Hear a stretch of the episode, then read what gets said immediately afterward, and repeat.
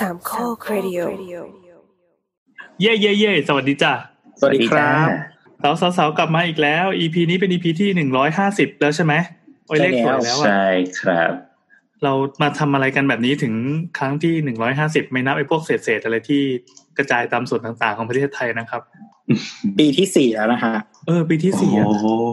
เราเสียเวลาทำอะไรพวกนี้ตั้งนานขนาดนั้นเลยเหรอเออ พอดี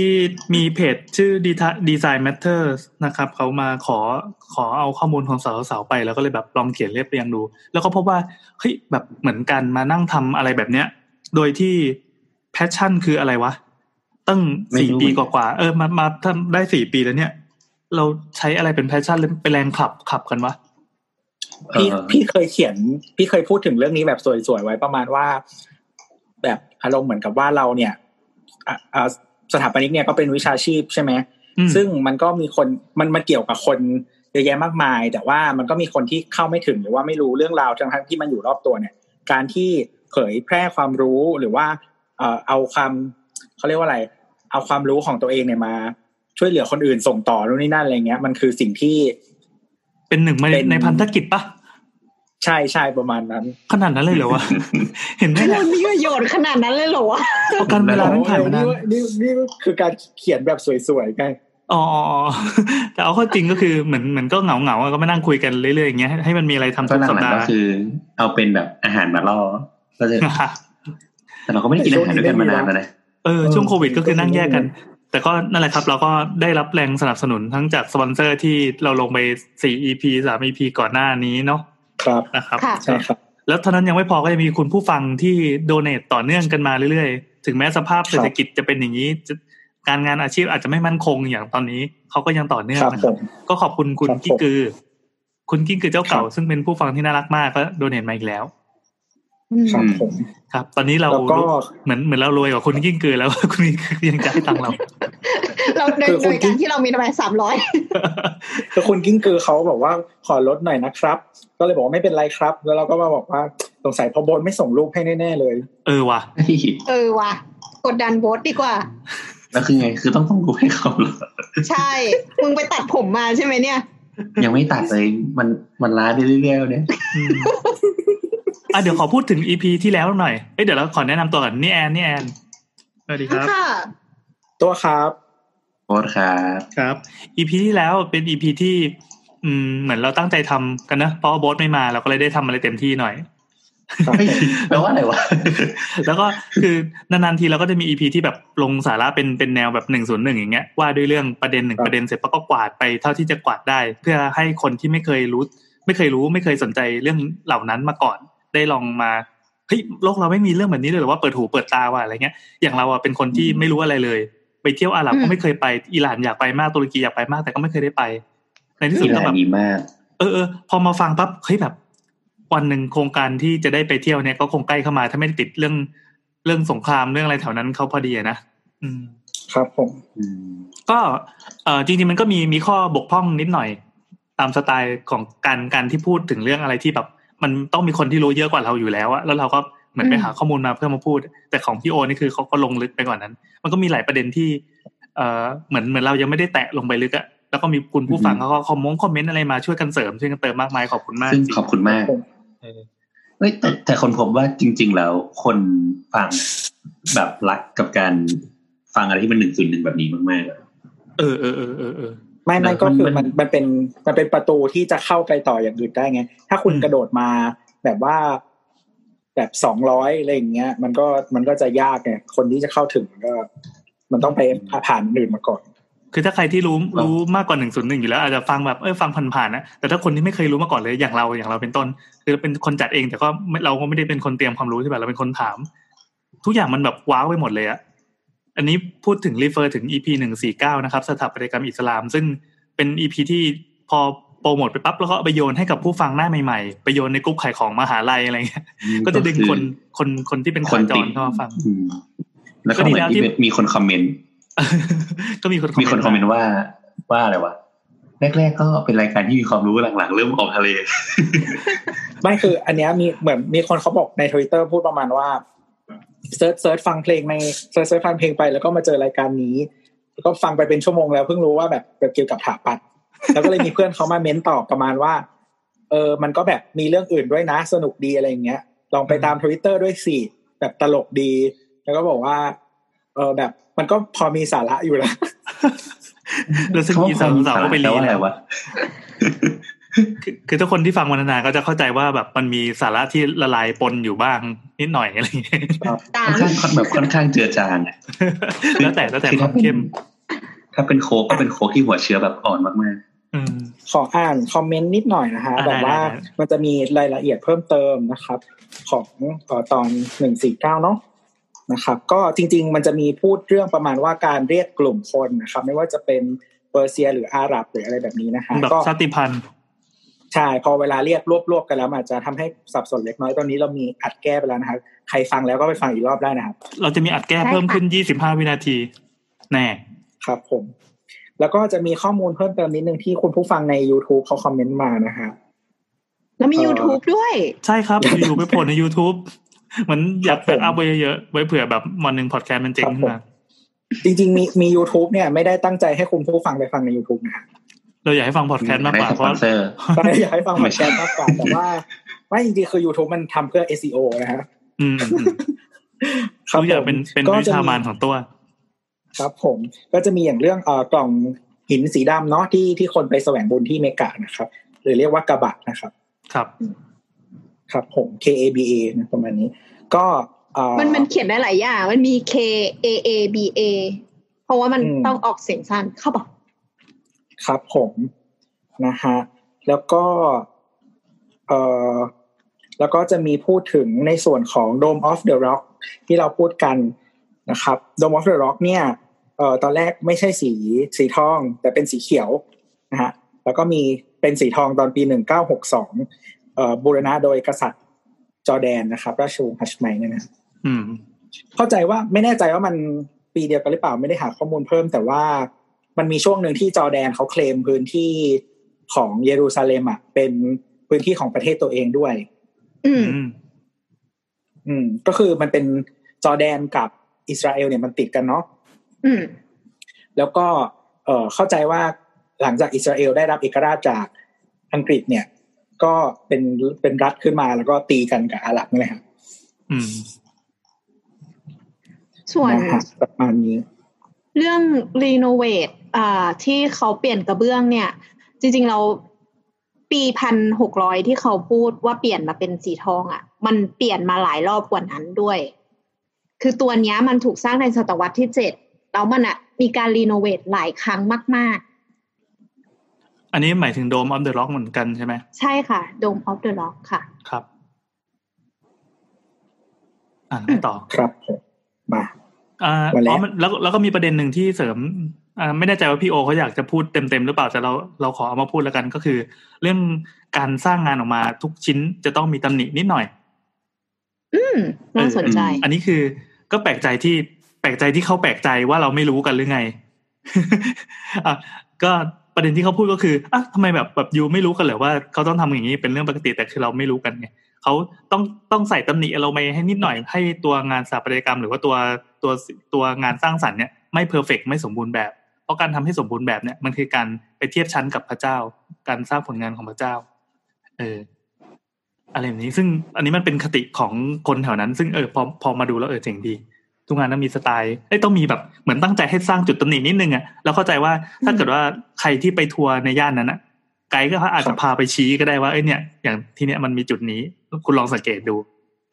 อืมอะไรแบบนั้น คือใส่คติไปในงานทุกทุก step อืมอืมอืมเข้าใจว่าอย่างแบบพวกสถาปัตย์ไทยที่เป็นงานแบบแนว วัดพวกพระอารามหลวงอะไรเงี้ยมันจะมีคติอะไรแบบนี้เหมือนกันแต่ไม่ไม่ใช่เรื่องนี้นะอืมแต่ว่าเขาจะแอบใส่อะไรนิดคนึตงเราจะมีใช่ไหมอ่า เดี๋ยวเดี๋ยวสักสักวันหนึ่งเราจะมี EP สถาปัตย์ไทยพอดีเราก็มีการทำไมนัดหมาย teaser บ่อยจังวะนัดหมายไว้แล้วแต่ติดไม่โควิดไงอันอันนี้อันนี้อ๋ออัอันนี้มีจริง อันนี้มีจริง อันนี้มีเออคนผู้รู้เลยผู้รู้มาเองครับครับแต่คิดว่าน่าจะเป็นเมกะโปรเจกต์ของเราเพราะว่ามันมันเรื่องสถาปัตย์ไทยมันเป็นเรื่องใหญ่แล้วก็ละเอียดอ่อนมากเราคงแบบอืมเอา ปูกว้างไปก่อนเป็นแล้วค่อยซีรีส์ยาวใช่ใช่แล้วก็เจาะทีละประเด็นประเด็นอ่าบอกไว้ก่อนว่ารายการเรายังมีอนาคตนะครับ ไม่ใช่แบบจะเลิกอาทิตย์สองอาทิตย์หน้านี้ออะครับ มีอะไรถามสารทุกข์ครับสุขดิบเป็นก่อนเข้ารายการไหมอืมอ่าช่วง EP นี้นี้ EP ร้อยสี่สิบร้อยห้าสิบอัดกันวัเขานพูดที่กันไปแล้ว เย่อะเหรอยังยังยังยังวันที่เจ็ดพฤษภานะครับ เราอัดกันวันพฤหัสบ้างเพราะพรุ่งนี้เราจะอัดคุณหมอค่ะอืม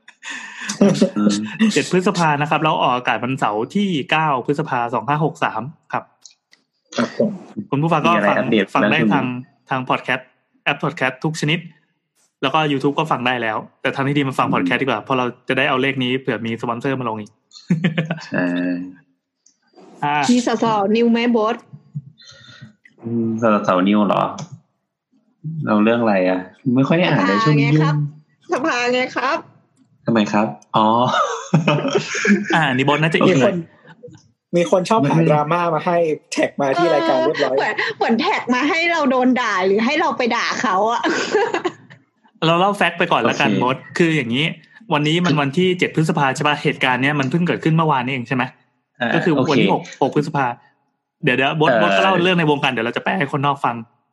เออโอเคเอาสิอะแย่ อ๋อโอเคบดเออก็คืองงคือเหมือนเมื่อวานมั้งน่าจะเมื่อวานเนาะมันเหมือนใน Facebook ของสมาคมสถาปนิกอะเขาอะก็เขาเรียกอะไรมีประกาศฉบับหนึ่งออกมาจากสมาคม พูดง่ายๆก็คือ แต่งตั้งรักษาการนายกสมาคมสถาปนิกแบบชั่วคราวอะไรเงี้ยเออเพราะเป็นรักษาการใช่ไหม แต่ความประเด็นดราม่ามันคือ เมื่อสักสองสามเดือนก่อน มันเพิ่งมีการเลือกตั้งนายกสมาคมสถาปนิกไป และมันมีผู้ชนะแล้ว ก็คือเป็นคนที่ต้องเป็นนายกสมัยเนี้ยมีแล้วอ่าอ่าประเด็นคือ เขาอะยังไม่สามารถเข้ารับตำแหน่งได้ เพราะว่ายังไม่มียังไม่เกิดการประชุมอะก็ถ้าเป็นสภาก็คือยังไม่มีประชุมสภา เพื่อแบบเพื่อรองรับเขาเรียกเพื่อรับรองนายกใช่ไหม อ่าถ้าเป็นรัฐบาลก็คือจะต้องเหมือนเปิดประชุมสภารอบหนึ่งอันนี้ปั๊บก็ถือว่าเป็นออฟฟิเชียลในการเริ่มทำงานได้ใช่แต่ของใช่ของสมา อันนี้เป็นสภาหรือว่าเป็นเป็นสภาสมาคมถปนิกสมาสมาอันคนี้มไม่อันนี้สมาคม อ่าส่วนส่วนของสมาคม คือทางสมาคมเออก็ยังไม่ได้เนี้ประชุมสภาสมัยวิสามันอะไรนี้ใช่ใช่ไหมใช่พอพอไม่เปิดอะ มันก็เหมือนว่าเขายังเข้าไปรับตำแหน่งได้ ไม่ร้อยเปอร์เซ็นคือทุกคนรู้ว่าคนนี้คือชนะแน่นอน คะแนนมันเอกฉันท์แล้ว อ่า เออ แต่ก็คืออย่างที่บอกว่าคือติดประชุมอะประเด็นก็คือประชุมไม่ได้ให้หนังเพราะว่าโควิดใช่ไหมอะประเด็นก็คือหนังสือเขียนว่าด้วยสถานการณ์ของโควิดทำให้การประชุมอะต้องเลื่อนออกไปก่อน ดังนั้นจึงขอแต่งตั้งคนคนนี้ขึ้นมาเป็นรักษาการชั่วคราว อืม เนี่ยอ่ามัมันมันก็เลยเป็นประเด็น ซึ่ง คนหน่วยงานที่แต่งตั้งอะเอ่อถ้าให้เปรียบเทียบก็อาจจะเป็นแบบเหมือนสวหรือเหมือนกกตอะไรไม่ไม่ใช่ไม่ใช่กกตเหมือนสวเหมือนสวงงไหมสวก็คือไม่ได้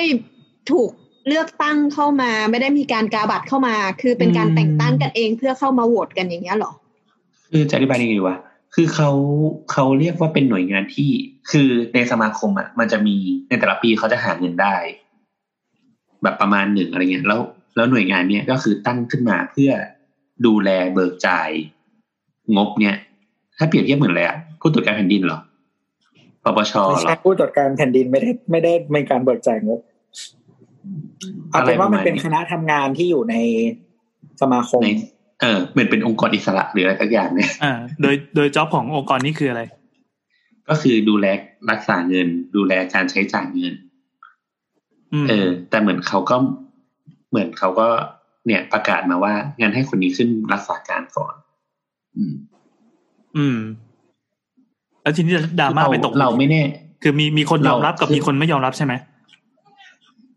เออคือส่วนมากเขาจะบอกว่าอ้าวก็ถ้าเกิดว่าเลือกตั้งเสร็จเรียบร้อยแล้วอะ ทำไมถึงไม่ให้คนนี้ขึ้นไปเลยล่ะอืมอืมเออมีเหตุผลอะไรว่าถึงรับตำแหน่งไม่ได้เนี่ยเหรอ ใช่ในในแง่ของกตินัยก็คือคนเนี้ย ก็คือต้องได้เป็นนายกแล้วอะไรเงี้ยเขาก็เหมือนว่าเตะถ่วงหรือเปล่านู่นนี่นั่นเลยยกไปอ่า แล้วแล้วมันมีคำตอบให้ไหมว่าทำไมถึงเอาคนอื่นเข้ามาคืก่อนอตอนเนี้ยยังไม่มีคำตอบออกมา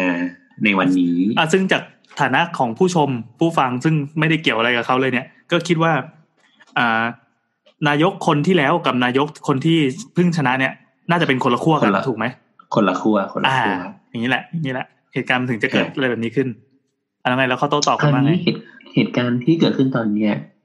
เอ่อก็มีในหลาย ๆ สาย แต่เอาเอาสรุปแบบในแง่ของคอมเมนต์ก่อนคอมเมนต์เนี่ยก็มีฝ่าย ฝ่ายผู้ชนะเนี่ย ทุกคนก็โอ้โห เหมือนระเบิดลงเนี่ยทำไมอะ เหมือนทุกคนก็รู้สึกว่าเอ้ยอย่างนี้ไม่แฟร์อะถ้าทุกคนไม่เล่นตามกฎมันก็มีปัญหาหรือเปล่าอะไรเงี้ยเออ ก็เหมือน movement เหมือนเมื่อวาน เท่าที่อ่านดูอะก็มีคนไปฟ้อง เหมือนจะมีคนแบบรวมเงินกันไปจ้างจ้างทนายฟ้องอะไรเงี้ยฟ้องใคร อืม ฟ้องฟ้องหน่วยงานนั้น อืม เออแล้วก็เหมือนเท่าที่รู้ก็คือ มีคนเขาเรียกอะไรอะขอเปิดประชุมวิสามันเพื่อเพื่อแบบคล้ายๆว่า เพื่อรับรองเพื่อโหวตเคลียร์ปัญหานี้เนี่ยหรอเพื่อโหวตโหวตให้แบบไม่เอาองค์กรนี้แล้วอะไม่เอาหน่วยงานนี้แล้วอะก็คือล้มหน่วยงานไปเลย อ๋อหมายความว่าเปิดเปิดคณะทำงานชุดใหม่ที่เพิ่งชนะเลือกตั้งมา เสร็จปั๊บก็จะทำเรื่องไม่เพื่อจะคือ คือตอนเนี้ยตอนเนี้ยยังไม่มีใครพูดถึงเรื่องคณะทำงานชุดใหม่อันนั้นอะยังไม่มีใครอ๋อแต่ว่าไอ้หน่วยงานที่ที่เสนอชื่อมาเนี่ย เห็นเมื่อวานเมื่อเช้ามันมี เห็นมีคนน่ะ ขอบแบบส่งเอกสารขอเปิดประชุมวิสามันละอืมอืมก็ไม่รู้แล้วจะยังไงต่อ แล้วแล้วคือคณะทำงานนี่เขามีอำนาจรองรับในการตั้ง เอ่อนายกสมาคมในเออเอ่อ ด้วยเหรออันเนี้ยเราไม่แน่ใจแต่มันเขาบอกว่ามันมีข้อบังคับที่ยี่สิบหกอะไรทุกอย่าง เพื่อที่จะแบบเพราะว่าสามารถแต่งตั้งได้ เพราะว่านายกสมาคมเนี่ย เป็นการเลือกโดยโดยการลงสิทเลือกตั้งธิ์ถูกไหมของ เออเลือกตั้ใช่งเลยสมาของชิกสมาทั้ชิกงหมดทุกคเป็นนสมาชิก ไม่แต่ว่าทีนี้ก็มันก็ต้องไปไล่ดูข้อนั้นว่าเขาให้สมมุติว่ามีอำนาจแต่งตั้งเอ่อผู้รักษาการเนี่ย แต่ว่ามันปกติมันจะต้องเขียนไว้ด้วยว่า เมื่อ เกิดเหตุการณ์หนึ่งสองสามสี่ห้าจึงมีอำนาจข้อนี้เพราะมันต้องเป็นเหมือนกับว่า ข้อที่ไม่ปกติถูกไหมอืมเพราะอืมใช่ใช่ใช่แต่คราวเนี้ยก็เหมือนเห็นเมื่อวานก็แบบมีหลายๆคนมีแบบคนที่แบบ เป็นแนวหน้าให้อีกฝั่งหนึ่งเขาก็บอกว่าแบบนี้ไม่แฟร์เขาก็ให้ทนายอะเขาก็บอกเขาส่งทนายไปขัดกฎหมายแล้ว ว่ามันมีข้อไหนบ้างจะฟ้องอะไรเงี้ยอืมคืออันนี้คือจะฟ้องว่า ทำไมถึงมาแทรกแซงการรับสิทธิ์อืมของนายกสมาคมถูกไหมน่าน่าเพจะราะว่าน่าจะนะองค์กรเนี้ย ที่เลือกรักษาการมา เพราะว่าเขามีข้อหนึ่งที่พูดบอกว่า เอ่อถ้านายกสภาเนี่ย ไม่เอ้ยนายกสมาคมเนี่ยไม่ได้มารับสิทธิ์ภายในเออเวลาภายในเท่านี้เท่าสี่สิบนี้ห้าวัน เออ จะต้องเขาเลือกจะตั้งต้องใหม่ใช่ ซึ่งซึ่งซึ่งถ้าเราพูดไปก็โควิด มันก็เป็นแบบ อะไรที่มันไม่มีใครคิดว่า เป็นเพราะว่านายกขาดความสามารถไงมันเป็นเรื่องที่ฉุกเฉินเอาเป็นว่าอืมตอนนี้เราว่าเดี๋ยวให้ดูแง่ดูเหลี่ยมทางกฎหมายแล้วกัน มันก็จะต้องถึงอืมทนายแล้วแหละใช่ใช่แต่ก็ก็มีคนแย้งว่าอ้าวแต่ทำไมถึงแบบ ไม่สามารถประชุมออนไลน์ได้ล่ะ ในเมื่อแบบมันมีใช่ใช้พร Zoom กไงประชุมออนไลน์ อืมเออคือจริงๆเอ่อหน่วยงานรัฐ ก่อนหน้านี้ก่อนที่ทางเขาจะปรับแก้กฎอะไรบางอย่างที่บอกว่ารับรองการประชุมออนไลน์เทียบเท่าการประชุมแบบเห็นหน้าเนี่ยเอ่อเราเรายังมีทำงานกับหน่วยงานรัฐอยู่บางที่ที่บังคับให้เราต้องไปนะสักสักช่วงประมาณเดือนก่อน เพราะว่าเขาจะต้องเก็บเอ่อหลักฐานอะไรต่างๆ ว่ามันมีการส่งมอบงานนู่นนี่นั่นการประชุมอะไรอย่างเงี้ย ด้วย อืมอืมแต่ว่าเราไม่แน่ใจว่ามันแอพพลายกับองค์กรแบบนี้หรือเปล่า มันก็ยังเป็นอะไรที่อีลุงตุงนังอยู่ แต่มันก็ต้องไม่ถือว่าเป็นหน่วยงานรัฐอยู่แล้วดิใช่ใช่อะอันนี้ก็ยังไม่มีข้อสรุปซึ่งแปลว่าถ้าสมมุติอืม ซึ่งแปลว่าสมมุติว่าถ้าเขาเอ่อรับรับตำแหน่งแล้วปรับกฎหรือนู่นนี่นั่นในการทำงานเพื่อให้มันสอดรับกับเหตุการณ์ปัจจุบันมันก็ต้องถูกทำได้อืมก็ไม่รู้ว่ะเป็นแง่มุมกฎหมายอะคือไม่รู้เลยอื มีกฎกฎหมายส่วนหนึ่งแล้วก็กฎของสมาคมอีกส่วนหนึ่งอะทีนี้ความสนุกก็คือคคืนนั้นน่ะ ถ้า on เฟซบุ๊กกันแล้วก็เอ่อตามเฟซของพวกบรรดาสถาปนิก อันนี้ท็อปเมื่อกี้คือหมดของประหมดเทศแฟกต์ไทยเลยไหมหมด fact เลยไหมอันนี้เป็นการเมาส์ต่อ factแฟกแฟกคือมันมันมันสรุปไม่ค่อยได้ เพราะว่าอ่าตอนเนี้ยมันยังไม่ชัดเจนทั้งหมอ่าดอ่าโอเคผลมาสครุรับปก็คือช่วงเมาส์คืนนั้น คืนนั้นก็เหมือนแบบทุกคนที่เป็นท็อปเต็กในไทยออกมาให้ความเห็นแบบฟาดกันตุ๊บตุ๊บตุ๊บกันหมดเลย อืมเขาไม่มีเราแฮอ่านชไม่แท็กได้ใช่ไหมไม่มีแฮชแท็กประจำอะไรใช่ไหมไม่ไม่ทุกคนนะเหมือนแบบยืนขึ้นมาพูดเฉยๆแล้วก็แบบนั่งลงอะไรเงี้ยในพื้นที่มันของตัไม่วเองมีคน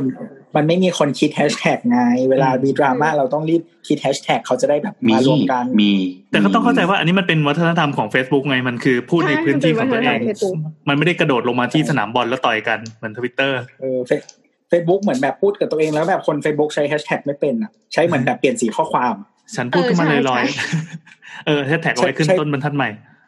เออใช้เพื่อนใช้เพื่อเปลี่ยนสีข้อความให้เป็นสีน้ำเงินอะ ใช่ ซึ่งจะเป็นคำยาวๆอะไรอย่างเงี้ย ไม่มีความหมายคลิกไปแล้วก็จบ มีทวิตแค่เตอร์นั้เมื่อนอันเดียวทวิตเตอร์เมื่อสิบปีก่อนเราก็เล่นกันอย่างนี้ แต่ทีนี้คือเปลี่ยนไปใช้แฮชแท็กอย่างจริงจังละไอ้ไงบอสโอว่าไงเคครับแต่ละอ๋อคนไม่มีก็ออกมาอะไรดราม่ากัน อืม ก็รอดูกันต่อไปไม่รู้จะเป็นยังไงอืมเพราะเรื่องนี้มันใหม่มาก แล้วก็ผมน่าจะเมื่อวาน คือจะบอกว่ารายการสาวสาว EP แรกๆเลยอะเรายังไม่กล้าคุยไม่กล้าพูดคำว่าสมาคมหรืออะไรเลยเพราะเราไม่รู้ว่าเอ่อเออสุดท้ายมันจะไปแตะใครมันจะไปกระทบกระเทือนใครบ้าง แต่เอออัอันเนี้ยเข้าใจว่าถ้าคนที่ฟังเป็นสถาปนิกก็น่าจะรู้เรื่องข่าวนี้อยู่แล้วแหละมันก็ต้องเกี่ยวข้องกับเราไม่มากไม่มากก็น้อย ทีเนี้ยมันอยู่ที่ว่าเรา เราไปเกี่ยวข้องใช่ไหมมันต้องมีผลกระทบต่อวิชาชีพของคุณแน่นอนไม่ใช่อืมไม่ใช่ของเราเพราะเราไม่ได้คือคือหลักๆอะมันไม่ได้ผลกระทบต่อวิชาชีพแต่ว่ามันคือเรื่องของเงินมหาศาลในระบบอะอ่ามันมันกระทบไม่สิไม่เพสิราะว่าถ้าสมมติว่ามันเรากระทบออกสิอ๋ออ๋อเอออ๋มันกอระทบใช่ใช่สิใช่ใช่แล้วแล้วสมมุคืติอว่าเขาก็กำหนดอะไรหลาย ๆ อย่างที่มีผลต่อชีวิตคุณแล้วเงินทั้งหลายอะก็เงินของคุณใชทั้งนั้น่ใช่เอ้ยเอ้ยเดี๋ยวก่อนนะคือสมาคมอะไม่ไม่ได้มีอำนาจในการ ออกกฎเกณฑ์อ่าแต่แบบสมาคมในการเป็นการเขาเรียกอะไรอะประชาสัมพันธ์แล้วก็ช่วยเหลือบางอย่าง เออ อะไรพวกนี้เออสมาคมแล้วนี่เราคืไม่อเป็นเพื่อสมาชิกได้ไหมได้ได้ได้สมาคมเพื่อความเป็นอยู่และสังสรรค์ลื่นเริงและจัดงานสถาปนิกและ อืมเอ่อและมันทำช่วให้ยคผลันกรู้จักสถาเอปนิอกใช่ใช่ใช่ส่วนส่วนสภาก็จะเป็นอีกขาหนึ่งสภานั้นจะเป็นการออกอืมกฎกติออกกากฎหมายเอออ่าออกกฎแต่ว่า ความพีคคือสมาคมมันเงินมันเยอะมากเว้ยอ่าอ่าอ่าก็นั่นปแหละระมาณพอสามร้อยล้าน มีมีเรื่องเงินมาเกี่ยวข้องปั๊บคนก็จะ อ่าอืมโอเค เรื่องนี้มันอืมน่าจะเป็นเรื่องเฉาโฉแล้วว่าจะต้องจะต้องมาสะสางใช่เรื่องอะไรสักอย่าง ซึ่งเอ่อจะบอกว่าอย่างที่ผ่านมาไม่รู้ว่าสมาคมเนี่ยมีมากี่ปีแล้ว แล้วก็แน่นอนพอมันมีหลาย ๆ ปีเข้าคนที่อยู่ในนั้นก็จะเป็นผู้ใหญ่ขึ้นเรื่อย ๆ แล้ว มันก็จะมีผู้ใหญ่หลาย ๆ ฝ่ายที่อะโอเค มันก็มีบวกมีลบมีตัวเทพตัวมารมาตีกันนะนะอืออืฮึม ใครที่อยู่ในวงการก็น่าจะรู้แล้วแหละว่าว่ามันเกิดอะไรขึ้นบ้าง เราก็คือเราอยู่ข้างนอกไงบอสอยู่ข้างในอืมเออ ก็จริงๆก็เป็นอยู่ข้างนอกแหละเออโอเคนั่นแหละ ก็รอดูต่อไปถ้ามันมีอะไรก็จะมาอัปเดตให้ฟัง อืม แล้วถ้าใครอยากเสือกก็ไปหาอ่านโพสต์ในตามตามเยเฟซอะบุ๊กแยะของสถาปนิกที่คุณรู้จักละกัน ของวันที่อ่าหกถึงเจ็ดพฤษภาคมสองห้าหกสามที่ผ่านมานะครับ ไปดูว่าโลกออนไลน์เขาคุยอะไรกัน แน่นอนข่าวนี้น่าจะแตะในทวิตเตอร์แค่แผ่วๆ เพราะว่าสถาปนิกที่ที่แก่ๆ รุ่นเราๆเนี่ยที่อยู่ในทวิตเตอร์มีมีอยู่บ้างแต่ไม่ค่อยเยอะ พอที่จะแบบไปสร้างแรงกระเพื่อมอะไรให้กับคนอื่น ส่วนใหญ่จะเป็นคนแก่ๆ ที่เล่นเฟซบุ๊กกัน คนเขาไม่แสดงตัวเปล่า แสดงตัวคราวนี้รู้สึกว่าคนจะออกมาพูดกันเยอะ เพราะว่าอืมเพราะว่ามันจะเรีมียกส่วว่านได้ส่วนปกป้องเสียเยอะ อืมมีส่วนได้ส่วนเสียแล้วกัน มันก็คือแบบเหมือนพวกมึงพวกกูอะ ใช่ใช่แล้วตก็อนมีนี้ก็จะเห็นเลยเห็นสีมีตูกันเลยมีแซะแบบเหมือนออกชื่อ ไม่ไม่ออกชื่อเรียกว่าอะไร ใบให้รู้อะไรเงี้ย อะไรแบบนั้นอะไรไม่แบบค่อยนั้นมีนะเหมือนเรารอบเรานี้เห็นคือแล้วมันเปิด จริงเหรอรอบนี้ไม่ได้เปิดหน้าต่อยกันหรอวะก็เหมือนเรียกว่าเปิดหน้าก็ได้นะมันก็มีคนที่สงวนท่าทีนั่นแหละ แต่คนที่ออกมาแบบพูดแรงๆเพื่อเพื่อเขย่าเลยก็มี อืมอืมแต่เขาก็พูดแบบไม่ได้เป็นพับบิกอะก็เป็นแบบเฟนโอลี่อย่างเงี้ยแล้วก็จะมีอื มมีมีสถาปแล้วนิกก็ท่ามีนหเรานึ่งแคปเออที่แคปมาเข้าใจปล่อยในกลุ่มไลน์แล้วก็แบบอืมฟาดแล้วว่ะคนนี้ฟาดแล้วว่ะคนนี้คนนี้ก็หมายถึงคนนั้นน่ะที่ฟาดบ่อยๆอะอะไรแบบนั้นอืมเอ้ยครับ อันนี้ก็เป็นข่าวก็เมาส์รอดูต่อไปสนุกดีครับเออ ซึ่งไม่ได้เกี่ยวอะไรกับคุณผู้ฟังแล้วนะ แค่มาเล่าเฉยๆว่าในสมาคมอืมในแต่ละวิชาชีพมันจะมีอะไรแบบเนี้ย ที่แบบเฮ้ยแม่งซุกอะไรโชว์สักอย่างโชว์เออซุกอะไรสักอย่างไว้จนจนมันเน่าอยู่ข้างในอะ ไม่รายการเรามีอาจารย์เปิดให้นิสิตนักศึกษาฟังอ๋อเหรอเหรอเหรออาจารย์ครับอันนี้ปิดไว้ก่อนนะครับเดี๋ยวก็ท่านท่านก็ลองบอกลูกศิษย์ลูกหาท่านแล้วกันนะครับ ว่าโตขึ้นไปท่านอาจจะได้เจอกับกับองค์กรหรืออะไรก็ตาม คือคือไม่ต้องบอกก็ได้อะนึกลูกศิษย์ท่านรู้อยู่แล้ว อะอยู่ให้เป็นอยู่ให้เป็น เอออาจจะอยู่เป็นหรือว่าจะอยู่โอเคไม่ไม่เป็นก็ อันนี้อยู่ที่ท่านจะเลือก อันนี้คือโบททำหน้าเลิกลักละโอเคครับไม่ไม่เหลือเดี๋ยวเราในเซ็ตจะวันวันนี้จะขอตัดเข้าเพลงก่อนเพราะว่าซูมหมดเวลารอบแรกแล้ว เดี๋ยวเจอกัน เหมือนลำวงเนาะ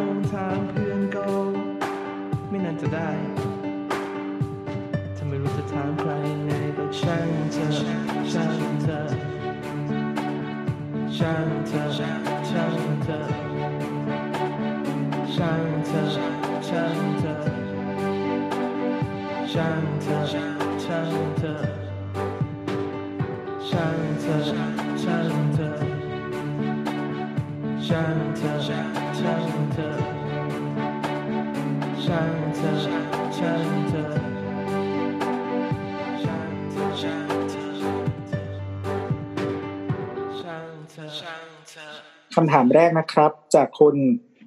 ลิงใส่แว่น พอดีเขาโพสต์ทวีตมานะครับ จากทวีตของคุณกราฟ ซึ่งพูดถึงศิลปินท่านหนึ่งนะครับ ชื่อเอโดอาโดเทรโซดีนะครับ ก็คือเขาสร้างผลงานที่เกิดจากตะแกรงเหล็กเป็นวัสดุหลักนะครับ ตะแกรงเหล็กหรือใช้คำว่า wire mesh นะฮะซึ่งพวกนี้ก็คือเอามาเป็นส่วนประกอบของตัวสถาปัตยกรรม นะครับเขาบอกว่าในการใช้วัสดุเอามาทำแบบนี้มันก็จะเป็นเหมือนกับว่าทำให้ซากปรักหักพังดูสมบูรณ์ขึ้น เหมือนเป็นวิญญาณลอยๆ อยู่ในพื้นที่นะครับ แล้วก็มีภาพตัวอย่างที่เป็นพาวิเลียนของอิตาลีนะฮะก็ในในในอันนี้เขาก็จะเป็นเหมือนเอาตัวตะแกรงเนี่ยมาเอ่อมาทำเป็นแบบเป็นซุ้มโค้งเป็นเอลิเมนต์ต่าง ๆ ในสถาปัตยกรรม แล้วก็ มันก็จะเห็นเหมือนแบบมันเป็นสิ่งที่ลอยๆอยู่อะมันจะมองทะลุได้ถูกไหมมันก็จะไม่ไม่ได้เป็นเอ่อเป็นแบบโซลิดอะไรแบบนี้ ปกติแล้วตัวตัวอาคารตัวสถาปัตย์อะมันจะเป็นปูนแข็งๆทึบๆใช่ไหมอืมแต่พอเราเปลี่ยนเป็นอืมไอตัวตะแกรงเหล็กเนี่ย มันมันเหมือนเป็นวุ้นแล้วกัน มองไกลๆอะ คือเราจะเห็นเป็น outline แต่ว่ามันมีอืมความใส ถ้าเป็น SketchUp ก็เปิดโหมดเอ็กซเรย์ ที่มองอืมเห็นทะลุไปยันข้างหลังหลาย ๆ layer หลายๆ layer ถ้าเกิดว่าไอ้พวกเสาพวกอะไรที่เป็นซุ้มโค้งข้างในอะมันจะมองเห็นทะลุแล้วแบบเออ ยิงฟงยิงไฟอะไรจัดแสงนิดนึงก็ให้เอฟเฟกต์ที่สวยดี อือฮึครับผมทีนี้คุณลิงใส่แว่นเขาก็เลยถามว่าเอ่อแบบเนี้ยมันสวยมากนะ แต่ว่าโครงสร้างมันแข็งแรงไหมนะครับ ซึ่งก็เอ่อเราก็จะอัญเชิญคำตอบจากผู้จาก คุณกราฟนะฮะเจ้าของภาพแรกในทวิตเตอร์นะฮะดูหากินวนเวียนกันอยู่แค่นี้ ครับผมเขาก็บอกว่าในแง่โครงสร้างเนี่ยน่าจะพอได้นะครับ ด้วยความที่เอ่อปกติแล้วส่วนที่ศิลปินท่านนี้นะฮะเทรโซดี้เนี่ยสร้างขึ้นมาด้วย mesh จะไม่ได้ให้คนขึ้นไปอยู่แล้ว ก็คือมันเป็นโครงสร้างส่วนใหญ่มันจะเป็นแบบเป็นเสาหรือเป็นเหมือนเขาเรียกว่าอะไรสุสูงขึ้นมาจากพื้นอะซุ้มอ่าอาร์คอืม มันเป็นส่วนที่สูงขึ้นมาจากพื้น มันไม่ใช่ส่วนที่ให้เราไปยืนได้ อืมอืมอืมอือฮึ เพราะฉะนั้นเนี่ยคือเป็นเหมือนเอาไลน์ของอาคารที่ถูกจำลองขึ้นมาใหม่ จากที่เคยเป็นซากปรักหักพังมากกว่าอือฮึเหมือนเป็นเชิงอนุรักษ์ใช่ไหมเหมือนคล้ายๆกับที่เราไปไปสถานที่ท่องเที่ยวไปโบราณสถานนะแล้วก็จะมีป้ายเอคลิกใสอยู่อันหนึ่งแล้วก็มีดออิ่งอ่าแล้วก็ให้ส่ที่องวาดเอ่อภาพสมัยที่มันยังอยู่สมบูรณ์เป็นอย่างนี้ แต่นี่แค่อ่าคือแทนที่เขาจะไปทำตรงป้ายเอคลิกเล็กๆอะเขาไปทำของจริงเลย ใช่ไหมเขาไปส่วนส่งตัวเรารู้สึกว่าอะยังไง เขาสร้างเป็นงานศิลปะมากกว่าที่จะเป็นฟังก์ชันไม่คือคือมันจะมีอันที่เป็นเหมือนซาก แล้วก็เอาอันเนี้ยมาเติมจนมันเต็ม เพื่อให้มันแยกได้ระหว่างว่าซากที่เหลืออยู่กับอ่าอันเป็นสิ่งที่เติมขึ้นมาแล้วเห็นเราก็สามารถเห็น outline ของของสถาปัตยกรรมที่สมบูรณ์ได้ด้วย แล้วมันก็มีบางอันที่ทำเป็นเหมือนงานศิลปะก็มี อืมอะเขาตอบอะไรอีกไหมแล้วเขาก็เลยก็เลยมีคนไปถามนะฮะ คุณซิกฮาร์ดนะฮะ คุณซิกฮาร์ดคุณคุ้นๆนะครับอะครับผมสงสัยว่าเขาทำความสะอาดยังไงนะฮะก็ถามเรื่องอย่างนี้นะเขาเป็นคนสนใจอะไรแบบนี้นะครับ คนคนนี้คือคนที่แบบมีความแบบรุ่มหลงกับความสะอาดสงสัยว่าเขาทำความสะอาดยังไง ไม่ให้นกไปทำรังแมงมุมไปชักใยนานๆไปฝุ่นเกาะจนคนเป็นภูมิแพ้เดินไปข้างใต้ไม่ไหว จะมีแค่คนเดียวที่ถามอย่างเงี้ยนะเขาก็เลยตอบว่าเอ่อ งานของ t r e s o d y ส่วนใหญ่เนี่ยสร้างขึ้นมาโดยเอ่ออาจจะถูกสั่งโดยเอ่อสถาบันศิลปะต่างๆ จัดแสดงอยู่ไม่นานเป็นหลักวันนะครับเขาก็ยกตัวอย่างงานที่จัดแสดงจัดแสดงที่โคเชล่าอืมอ่าฮะก็อยู่ประมาณสองสาเดือน แล้วก็ถูกถูกรื้อถอนไปเก็บในพื้นที่ ซึ่งจะมีการเอ่อดูแลรักษาก็คือหมายถึงว่าเป็นพื้นที่ของสถาบันศิลปะก็คือเก็บเป็นคอลเลกชันก็เขาก็ดูแลไปตามเรื่องนะอืม ประมาณนั้นนะซึ่งระยะระยะเวลาที่แสดงอยู่นอกภายนอกบางครั้งก็จะมีคนมาทำความสะอาดอยู่บ้างอะไรแบบนี้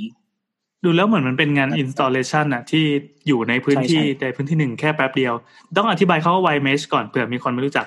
Y ก็ W I R E M E S H Y mesh มันก็คือเอ่อปกติแล้วมันก็คือเป็นเหล็กตะแกรง แล้วแต่ว่าจะไปใช้ทำอะไร ตะแกรงถ้าให้นึกภาพก็เหมือนวายมันคือสายเมชแปลว่าสาร อ่าอ่าเออนั่นแหละ มันเหมือนจะว่าเป็นเหล็กกรงไก่ได้ไหมไม่ใช่ไม่ใช่อืมเขาเรียกตะแกรงกรงไก่ปะเหรออันเดียวกันเหรอเอาเป็นว่าเวลาท่านพวกเราไปอ่าไวเมชเนาะเออเออใช่ก็เป็นตะแกรงนี่แหละซึ่งตะแกรงมันก็มีหลายแบบอืมมันมีหลายแบบหลายประเภทไอ้อย่างที่เราคุ้นกันหน่อยก็เช่น เวลาไปเห็นตามไซต์ก่อสร้างอะเวลาเขาจะ จะฉาบปูนที่ผนังใช่ไหมเขาจะเอาไอ้ตัวตัวตะแกรงเนี้ไปลองก่อน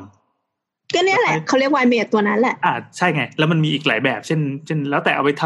ำทำเหล็กดัดก็มีอืมใช่ไหมมันก็จะเป็นเป็นอีแล้กวเบอแต่ร์หนึ่ขงนาดเส้นลวดแล้วก็ขนาดรูอืมความถ่างของอืมรูอะอ่า ใช้ในการเกษตรก็มี ใช้แบบอืมเอาเกาะให้พวกพวกพืชไม้เลื้อยไม้เถาเป็นเลื้อยๆไปอะหรือไม่ก็ทำเป็นแบบแคทวอล์กทำบ้านแมวไว้เดินนอกบ้านอะไรเงี้ย ที่จะเห็นเขามาดักดันอืมอันนี้ก็จะเป็นเบอร์แข็งหน่อย คือศิลปินท่านเนี้ย ท่านชื่ออะไรนะเทรโซดีเนี่ย t r e s o d d y ลองไป search ดูนะครับ T R E S O L D I นะครับแล้วแล้วก็ wire mesh เมื่อกี้ที่ว่าแล้วก็ไปดูไปดูงานเออครับเขาถ่ายมาแล้วพรีเซนเ t ชันสวยมาก ครับผมแล้วก็จริงๆคุณกราฟเขาบอกว่าบางที่ก็จะปล่อยเป็นธรรมชาติของอาคาร ก็คือปล่อยมันไปนะหมายความว่าพังไปอย่างเงี้ยเหรอก็หมายถึงว่าถ้าแบบ นกหรือว่าแมงมุมอะไรอย่างนี้ก็ไม่ได้ไปแบบดีเทลอ๋อขนาดปล่อยให้มันปล่อยให้มันมีไปเออเออเออก็ก็ตอบคำถามของคุณคุณซิกลิงใส่แว่นลิงใส่แว่นคนแรกนะที่ถามว่ามันจะแข็งแรงไหมก็ตอบเลยว่ามันไม่แข็งแรง เพราะว่าโจทย์มันไม่ได้เอาไว้ให้แข็งแรงยั่งยืนอะไร มันคือ installation art แล้วก็จมับนขึ้นสนิมด้วยนะอะมันต้องขึ้นสนิมอยู่แล้วเพราะมันคือเหล็กชุบอะเราสาระกันเกินไปเปล่าวะเออเดี๋ยวกลับทำตัวโง่ๆเหมือนเดิม อะป่าป่าป่าต่อไปครับ คำถามถัดมานะครับ จากคุณแอคหลักหวีดนิยายวายไม่ได้นะฮะเรื่องนกมาทำรังตรงคอมเพรสเซอร์แอร์นี่เป็นปัญหาร่วมของชาวตึกแถวจริง ๆ สินะ แถวบ้านแก้ปัญหากันสองแบบขึงอวนกับทำระแนงปิดไปเลย อยากรู้มีวิธีอื่นอีกไหมพ่อคุณน้ำจะทำอย่างไรคือคือเราอะไม่แน่ใจแต่ว่าอย่างคอนโดแถวแถวๆเมืองทองอะนกเยอะเหมือนกัน นกเหยี่ยวเลยนะเออก็ ไม่ไม่คือนกนกพิราบนี่แหละ ส่วนมากก็คือจะใช้นี่แหละ ก็คือจะขึงตะแกรงเลยเอ้ยขึงขึงกรงที่มันเป็นได้ไอ้เป็นเชือกไนล่อนนะเออ ก็ขึงไว้ตรงระเบียงก็คือรัดไว้หมดเลย มันแห่เลยใช่ไหมเอาแห่ไปดักไว้ซึ่งเรารู้สึกว่ามันทำลายสถาปัตยกรรมเว้ยใช่มันมันมันทำลายเว้ยแต่แบบมันก็ไม่มีทางเลือกอะอะมีใครแสดงความเห็นเพิ่มเติมไหมเพราะอันนี้เราคุยกันเรื่องเรื่องเรื่องนกเนี่ยไปเต็มเต็มๆแล้วในอีพีก่อนหน้านี้ ส่วนตัวตอนนี้เราเราไม่ทำอะไร เกี่ยวกับตึก สิ่งที่เราทำคือเราปรับพฤติกรรมเรา ก็คือไปขโมยไข่นกมากินให้มันเสียใจออไม่กูเอาไข่แยกไข่กับรังออกแล้วก็ทลายรังทั้งหมดทำให้มันไม่มีที่อยู่ทำให้มันอยู่ไม่สบายเหมือนมึโดยการที่กูไปยืนเต้น คอยดูผลกรรมนี้จะส่งถึงอะไรเอ่อทำให้ไข่ของน้ำมันย้ายออกไปอ๋อโอ้โห วันหนึ่งไข่แม่งเปลี่ยนที่ ก็จริงจริงๆเคยคุยไปหลายแล้วแต่คืออย่าทำให้มันมีร่องมีช่องอะไรฮะมันจะชอบไปอยู่อืมตรงนั้น ซึ่งยากมากนะ ซึ่งยากมากคือยากยากยากมากอะไรก็ตามคือนอกอาคารอะเป็นติ่งแค่แบบยังไงดีนะห้าเซนมันก็อยู่ได้แล้วอะสิบเซนมันก็โอ้โหยิ่งอยู่สบายอยู่ทั้งครอบครัว happy สุขสันต์ลองไปใช้พื้นที่ระเบียงบ่อย ๆ ดูฮะเออเออเอออืมหมายเอถึงอว่าใช่ตากเราผ้าทำอย่างนั้นหรือไม่ก็ถ้าคุณคือออยู่เมืองทอง ถ้าคุณอยู่เมืองทองก็เรียกเกี่ยวนั้นมากินไก่ที่ระเบียงบ่อยๆ อีนกพิราบก็ถ่ายไปเอ่อคือคือเหมือนบางคือคือของคอนคอนโดเราเราขึงเน็ตใช่ไหมก็จะไม่มี เออแต่ว่าก็คือหมายถึงว่า บางคนถ้าถ้าใช้พื้นที่ระเบียงอยู่แล้วอะออกไปมีคนอยู่ตลอดอะไรอย่างเงี้ยหมายถึงว่าไม่ไม่ใช่ตลอดหรอกแต่ว่ามีคนไปใช้บ้างเป็นประจำอะมันก็จะไม่ค่อยไม่ได้รู้สึกว่าไม่สงบ ใช่ใช่คือจริงๆมันก็ไม่ชอบคนหรอก เออเฮ้ยแต่แต่ว่ามันแปลกเว้แต่ยว่าถ้าเราถ้าเราไม่ใช้อะมันก็ไม่ได้รบกวนมันขนาดนั้นไง คือไอ้ตึกแถวที่เราอยู่อะ มันมันเป็นอาคารพาณิชย์สามชั้น แล้วก็เรียงกันประมาณแบบหลายคูหาประมาณหกคูหาอย่างเงี้ยคือทุกคูหาไม่มีนกเว้ยที่ชั้นสามมีคูหาเราคูหาเดียวเว้ยซึ่งเรางงมาก ก็อาจจะเย็นหรือว่าแบบดูรกกว่าอันอื่น ก็ไม่ได้ก็ไม่มีคนใช้ไงเออ แต่แต่อันอื่นมันก็มีบางห้องที่ไม่ได้ใช้ไงไม่ได้ใช้ระเบียงหมายถึงไม่ได้ใช้ระเบียง แล้วเขาก็ไม่ได้แบบของอย่างของเราอะตึกของเราอะมันเปลี่ยน ตึกตัว original เขาอะเป็นประตูที่แบบเปิดสวิงมา แบบนั้นอืมแล้วก็คือมันก็แปลว่าเขาไม่ได้ใช้มันบ่อยๆไงแต่ของเราอะคือเป็นประตูกระจกเว้ยซึ่งมันแบบเต็มหน้า เต็มหน้าระเบียงเลยอะแล้วมันก็แบบทำไมมันถึงเลือกของเราวะตลอดเลยแบบค่ะ ก็อาจจะมันอาจจะอยากได้เขาเรียกอะไรอะกระจกเอาไว้ส่องตัวเองหรอ อืม ฉันก็สวยเหมือนกันนะอะไรอย่างเงี้ยจะออกไปตบมันไส้ได้เหรอวะไม่รู้เหมือนกันอ่าประมาณนี้แหแต่ละว่าอะไรนะขอโทษนะไปฟังตอนเราเก่าๆอะเออแต่อันนี้มันมันแก้ปัญหายากเย็นจริงๆ มันมันเป็นหนึ่งในศัตรูปัญหาของสากลมากอะใช่ใช่นะแถครับมคำตอบก็คือแบบ แล้วแต่ทีเลยอะแต่ละทีคำตอบไม่เหมือนกัน ใช่ใช่ก็ต้องดูว่ามันทำอะไรได้บ้างแหละ แต่ว่าถ้าปกติอืมถ้าเป็นอาคารพาณิชย์อะถ้าเราเป็นเจ้าของพื้นที่เองอะมันก็มันก็ขึงหรือว่าทำฟาสาดทั้งอันอย่างเงี้ยก็ได้เออซึ่งฟาสาดก็บางทีมีช่องให้นกรอดเข้ามานิดหนึ่งช่องแล้วนิดข้างเดีในยวเป็นโครงเข้า โอ้โหแฮปปี้ครับ อยู่บนในเหล็กรูปตัวซีตัวยูน่ะ ครับผม เอาไวเมชมาขึงข้างหน้านะฮะอ่าแล้วก็ทำกับเหมือนกับข้อเมื่อกี้อะนะ ใช่ แต่ว่าแต่ว่าต้องขึงแบบไอ้นี่คือถ้าขึงแบบว่าบางทีถ้าเราขึงแบบมีลูกเล่นแบบว่า เหมือนเป็นผ้ายับยับๆอย่างนี้เนาะป้ามันก็เป็นร่องให้มันอยู่นะเว้ยอืมนั่นแหละครับ ก็ปัญหาทุกอย่างแก้ไขได้ด้วยเงิน ถ้าเกิดไม่มีเงินก็ให้มองว่ามันคืออาหาร ครับ มันคืออาหารตา มันคือเสียงเอาไปแบบทำไพเราะเอาไปจากทำสวรรค์เอ่ออะไรนะพระกระโดดกำแพงนะฮะ ตุนสามวันนะฮะโอเคไปข้อต่อไปเลย คำถามถัดมานะฮะขอเลื่อนก่อนอ่าจากคุณแอคหลักวีเนียไว้ไม่ได้ เจ้าเก่าใช่ครับผมฟังเสาเสาเสาสองตอนล่าสุดนะฮะคำถามนี้ถามเมื่อวันที่ยี่สิบห้าเดือนสี่นะฮะตอนก่อนบอกว่าเมืองจะไม่เหมือนเดิมอีกต่อไปต้องมีการเว้นระยะห่างลดความหนาแน่นแต่พีถัดมาพูดถึงประเทศไต้หวัน ที่สามารถมีค่ารถไฟถูกถูกได้เหมือนเคยเห็นในทวิตหรือฟังในรายการนี่แหละมันเป็นเพราะประชากรไต้หวันหนาแน่นกว่าไทยเลยทำให้มันถูกกว่าไทย แล้วแบบนี้กรุงเทพขยายออกเรื่อยๆจะสามารถสร้างความหนาแน่น พอจนค่าเดินทางราคาถูกลงได้หรอ คือความหนาแน่นมันเป็นแค่ปัจจัยหนึ่งในหลายปัจจัยที่ทำให้ค่าขนส่งมวลชนราคาถูกได้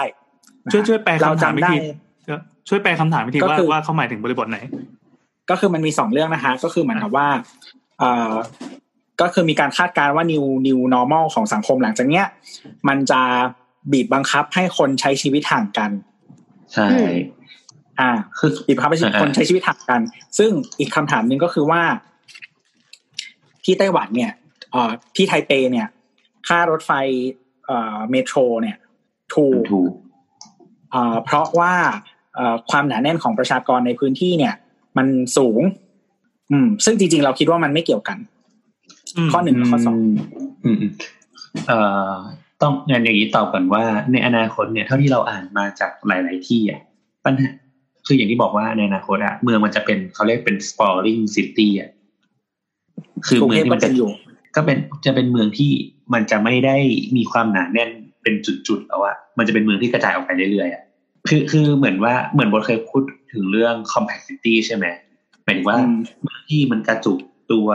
ทำให้ตึกมันสูงขึ้นสร้างย่านต่างๆขึ้นมาในพื้นที่ แล้วก็เมืองเชื่อมเมืองที่ต่อทำด้วยโซระนบบนิ่งส่วนส่วนใหญ่อะเป็นแบบนั้นเลย เออ แล้วก็เสร็จแล้วก็สร้างขนส่งมวลชนเชื่อมระหว่างระหว่างจุดต่างๆ เอาเนี่ยอืมเออ แต่ว่าคราวเนี่ย พอมันเป็นโควิด เนี่ยที่มันเกิดขึ้นก็คือ ส่วนหนึ่งก็เพราะว่าความหนาแน่นคนอะที่มันเยอะๆอะมันทำให้คน มันทำให้ไวรัสมันกระจายออกไปได้ง่ายอย่างเงี้ย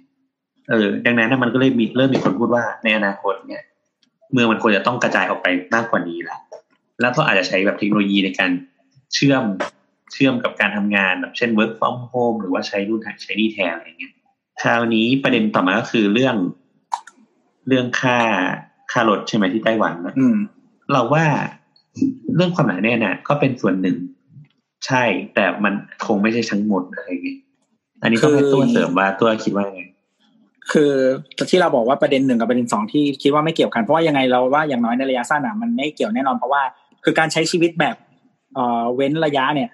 สมมติ physical distancing เนี่ย มันไม่เกี่ยวกับว่าถ้าเขาเรียกว่าอะไร คือถ้าเราอยู่ในคอน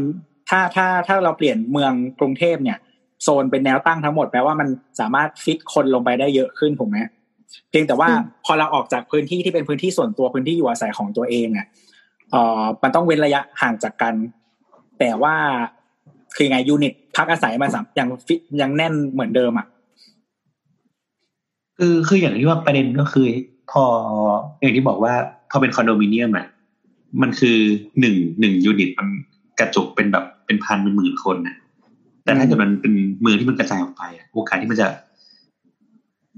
จะที่คนมันมารวมกันมันก็น้อยลงอะไรเงี้ยมันเป็นวิธีคิใช่ดแต่แบบนี้ แต่การปรับปรับรูปแบบอาศัยมันไม่สามารถทำได้ภายในแบบ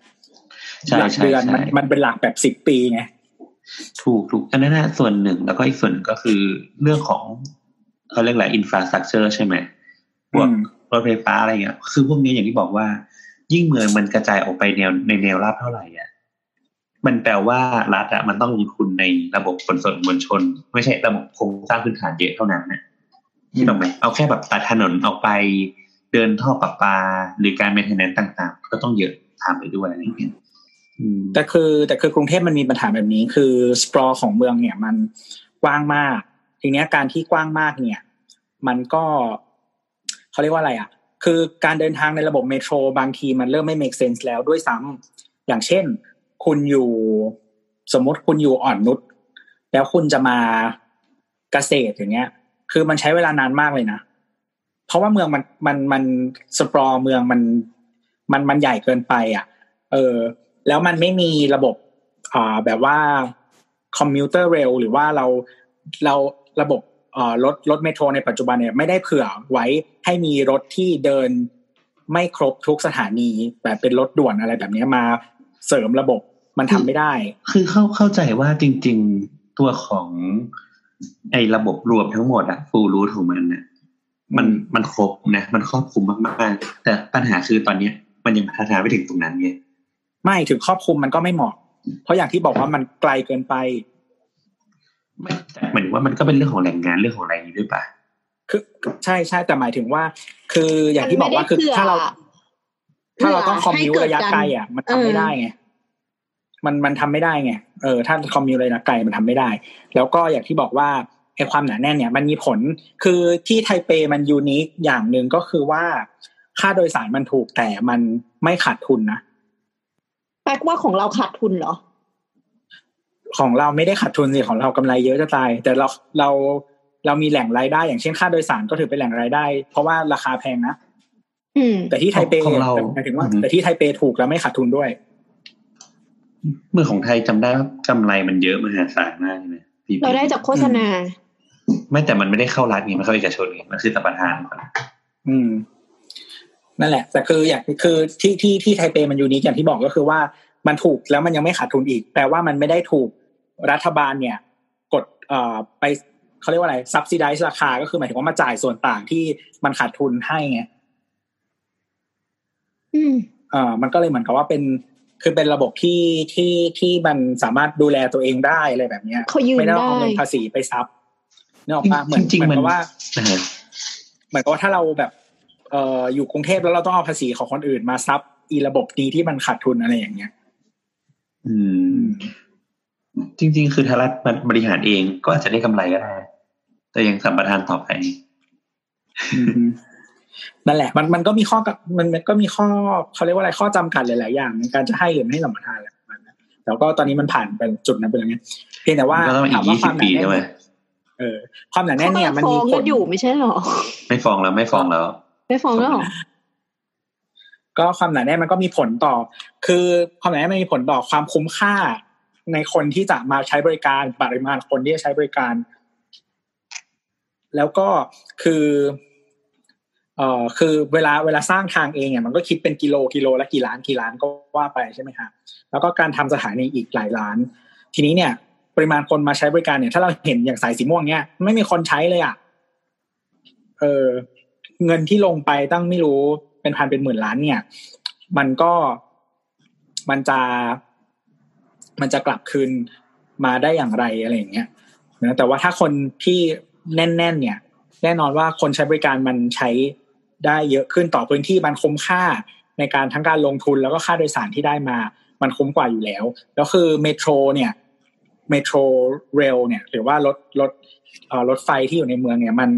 มันต้องเน้นความแน่นนี่แหละมา เพราะว่าถ้าไม่แน่นอะ มันไม่ควรจะมี metro มึงก็นั่งรถเมล์ไปสิอะไรแบบนั้น เออคือ โหมดของการโดยสารแต่ละแบบอะมันก็เหมาะกับพื้นที่ต่างๆกันทีเนี้ย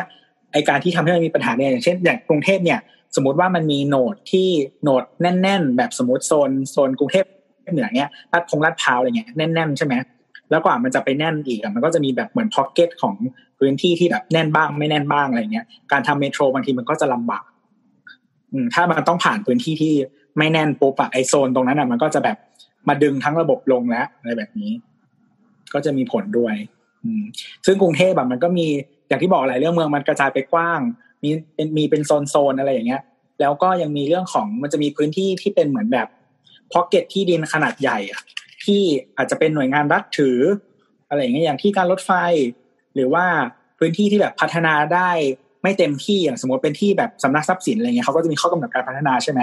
ซึ่งไอโซนพวกนี้มันก็จะแทรกอยู่พื้นที่ต่างๆ ในกรุงเทพมันก็จะมีผลต่อการ วางแผนแล้วก็พัฒนาเมืองเหมือนกัน คือปัญหาคือตอนเนี้ย จริง ๆ แล้วพื้นที่ในเมืองของกรุงเทพอะมันยังไม่ถูก ใช้ให้เต็มประสิทธิภาพของมันจริงๆอะอือฮึอืมอืมเช่นเช่นจริง ๆ มันก็มีอีกหลายอย่างที่มันช่วยเช่นแบบ อย่างที่บอกว่ามีคนเคยพูดถึงภาษีที่ดินในพื้นที่กลางเมืองที่เก็บแพงอะไรพวกเนี้ยอืมแล้วก็แบบไปเลี่ยงโดยการปลูกมะนงมะนาวอะไรกันไปเนี่ยเอออมซึ่งจริง ๆก็คือ จริง ๆ คือกฎหมายภาษีอะมันก็ต้องฟอร์สให้พื้นที่พวกเนี้ย มันเกิดการใช้งานจริงๆอะเพื่อลดในหลาย ๆ เรื่อง อืม แต่ว่าแสดงว่ากฎหมายมันตามไม่ทันคนที่หลบเลี่ยง ไม่ใช่หลบเลี่ยงคนที่เขาแบบ มีหาช่องทางในการทำถูกกฎหมาย แล้วก็เลี่ยงภาษีได้อะเช่นเช่นสมมติสมมตินะเป็นพื้นที่พระรามเก้าเนี่ยแถวๆพระรามเก้าโอ้โหพื้นที่โล่งมันเต็มไปหมดเลยนะ อืม เออ สมมติว่าพระรามเก้ามันถูกพัฒนาให้มันเต็มแบบศักยภาพของมันจริงๆนะอืม พื้นที่ราคาตรงนั้นนะพื้นที่ที่พักอะมันก็ต้องเกิดการแข่งขันในกลไกของตลาดถูกไหมอืม เออ ที่พักมันก็จะราคาถูกลงใช่แล้วใช่พระรามเก้าก็เป็นเป็นเขาเรียกอะไรอะเป็น CBD อยู่แล้วเป็นเซ็นทรั New ล CBD เออเป็นเออ New CBD อยู่แล้ว ที่มันไม่ค่อยจะสำเร็จเท่าไหร่อะนะแต่แต่สมมติว่าถ้ามันมีคนเยอะ มากพอมันก็จะเป็น New CBD ที่มันดีก็ได้ มันก็จะไปตามไอเดียของ compact city ได้อะไรอย่างเงี้ยมันมันมีปัญหาอีกอย่างหนึ่งที่กรุงเทพมีก็คือ พอเราเป็นเมืองที่ออร์แกนิกมาก ๆ แล้วก็อาจจะมีบางส่วนที่เป็นแบบถนนเอกชน แล้วก็แปลสภาพมานู่นนี่นั่นอะไรเยอะแยะมากมายเนี่ยเมื่อก่อนที่มีการตัดถนนเองนู่นนี่นั่นอะไรอย่างเงี้ย มันทำให้เออเขาเรียกว่าอะไรเรามีเรามีถนนซอยอะเยอะมาก ถนนขนาดเล็กเนี่ย เยอะมากแล้ว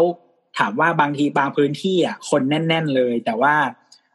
การทำ transport ในด้าน last mile อะ มันไม่มี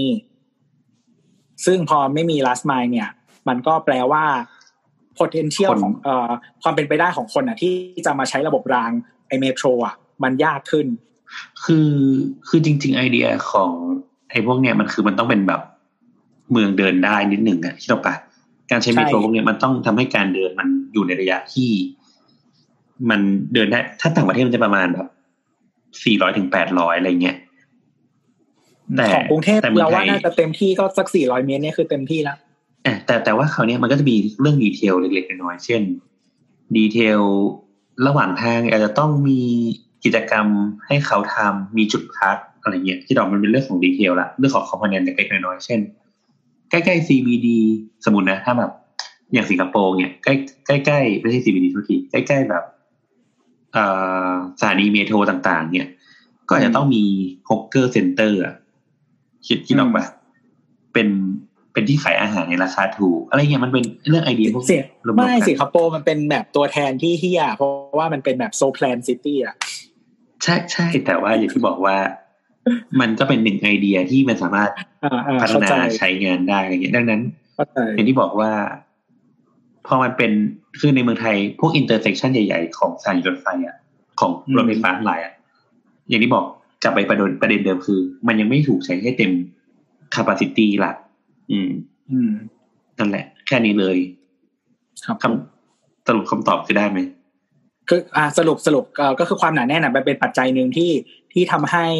เอ่อมันคุ้มค่าในการลงทุนนะฮะทำให้ค่าโดยสารถูกและได้กำไรได้ อืม ทีนี้แต่ว่ากรุงเทพทำยากครับ โอเค